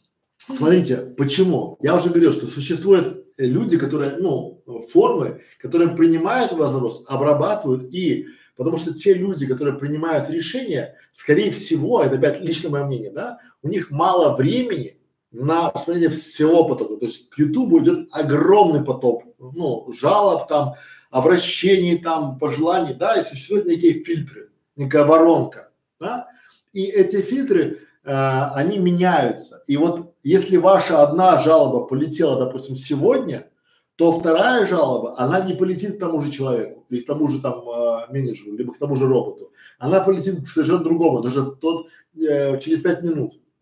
и вы будете заполнять полностью всю эту форму большую. Это отчасти сделано хорошо, потому что чтобы, ну, чтобы не злоупотребляли. Понимаете? Вот надо понимать, что когда а, есть возможность а, написать жалобу, особенно для России, для Беларуси, для Украины, там это такая, а, как называется, жалобная книга, это такое наше все. Вот и, и вот э, здесь идет формат такого плана, что вы будете заполнять, заполнять, чтобы упростить э, задачу и понимание вашего э, запроса сотрудникам YouTube. 25 вопрос сегодняшний. А, после моего, уведа... А, после моего уведомления о ролике, в котором нарушены мои авторские права, он был удален с YouTube. Но почему-то потом мне пришло сообщение о том, что ролик может быть восстановлен. Что произошло? Что пишет YouTube? Вероятно, мы получили встречное уведомление в отношении вашего запроса на удаление. В соответствии с законом спорное видео должно быть восстановлено, если вы в течение 10 дней не представляете нам подтверждение, правильно? Угу. Того, что оспариваете в суде действия предполагаемого нарушителя. То есть, по большому счету, вы а, а, YouTube хочет от вас, что вы действительно хотите бороться за свои права, за свой ролик. И если вы никаких действий не предпринимаете, то есть вам подали встречное уведомление, вы его не опровергли, не подали в суд, не сделали ничего, то очень может быть, что ролик, э, спорный ролик восстановят. Так, и последние два вопроса, потом вернемся к чату. А, что делать, если я нашел в видео, а, что там рассказываются мои пароли или генераторы ключей для доступа к информации, которую я не хочу получать? Например, Э, к моему видеокурсу? Uh, у Ютуба есть специальная форма. Нажимаете кнопочку «Пожаловаться», да, и сразу там э, есть пункт, называется «Мои там личные данные, конфиденциальное другое». Прямо заполняете форму, и YouTube очень быстро реагирует на это моментально, потому что это такая форма, которая… Uh, но опять же, будьте внимательны.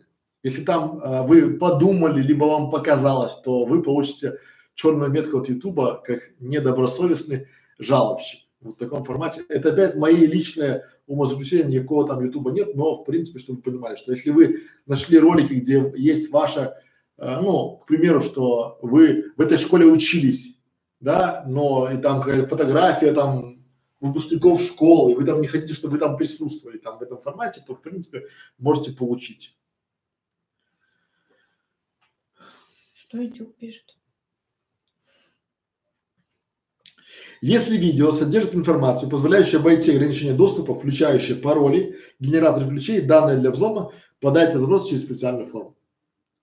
Пора барабан. Вот все просто, все через форму у YouTube. Как, кстати, и у нас. Друзья мои, я еще, у YouTube нет телефонов. Нет там э, адреса, там, ну адрес есть, но опять же, если у вас большой канал, у вас есть личный менеджер. Телефонов нет. Потому что менеджеры YouTube, они по всему миру, по всему земному шару, и звонить не надо. Вот и последний на сегодня вопрос по авторскому праву. Это а, копия моего видео с YouTube размещена на другом сайте. Как мне ее оттуда удалить? Ну, это тоже частый вопрос. Смотрите, э, YouTube отвечает за видео, которые размещены на видеохосте, потому что у него есть кнопочка «Удалить». На других сайтах у него нету. И YouTube не подключает Google к развитию событий, да. YouTube не третейский судья. YouTube не вступает в споры, он не а, защищает не ваши права там на всем интернете. То есть, если вы залили ролик, этот ролик где-то на другом видеохостинге разместили, либо там на сайте, либо там на, не знаю, ВКонтакте, то YouTube не вмешивается, да, слово вообще.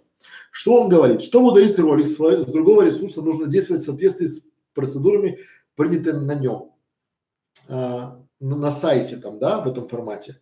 Вот. А, в этом специалисты YouTube никак не смогут вам помочь.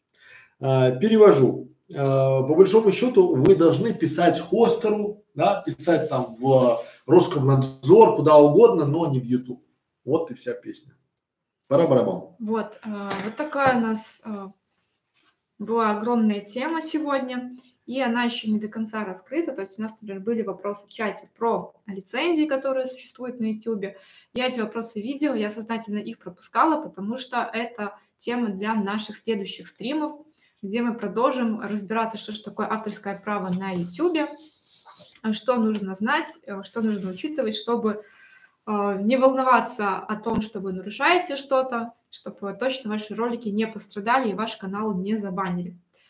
Вот, спасибо всем, кто задавал вопросы, спасибо радиогубителю, который сегодня у нас был первый день модератором чата, он отлично справляется, отвечает на вопросы, потому что вот Иван Петров, видно, вдохновился все-таки нашим стримом, хочет узнать про консультацию, про клуб, и вот ему верно сказали, что а, все у нас есть в описании, вся информация, все ссылки, поэтому спасибо тем, кто поставил лайки, нам кажется, что тема лайков заслуживает, Поэтому, кто еще не успел поставить, обязательно ставьте.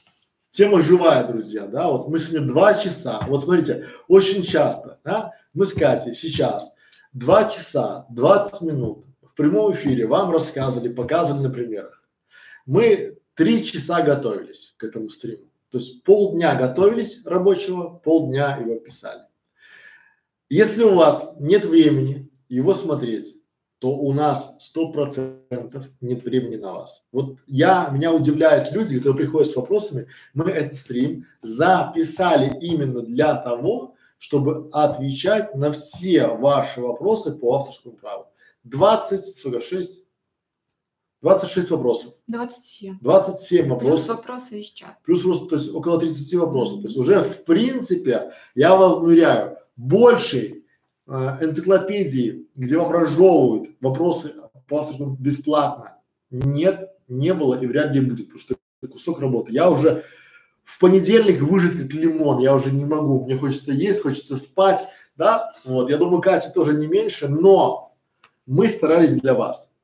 Поэтому ставим лайки, делимся видео с другими, потому что э, сохраняем себе его куда-нибудь, потому что вот это вот пересмотрите. А теперь ответьте мне на вопрос. На простой вопрос. Так ли страшен закон 13, если вы знаете правила Ютуба, которые, вот закон говорит, не нарушайте его, и все будет нормально. Все. Когда, как это, не так страшен черт, как его малюют.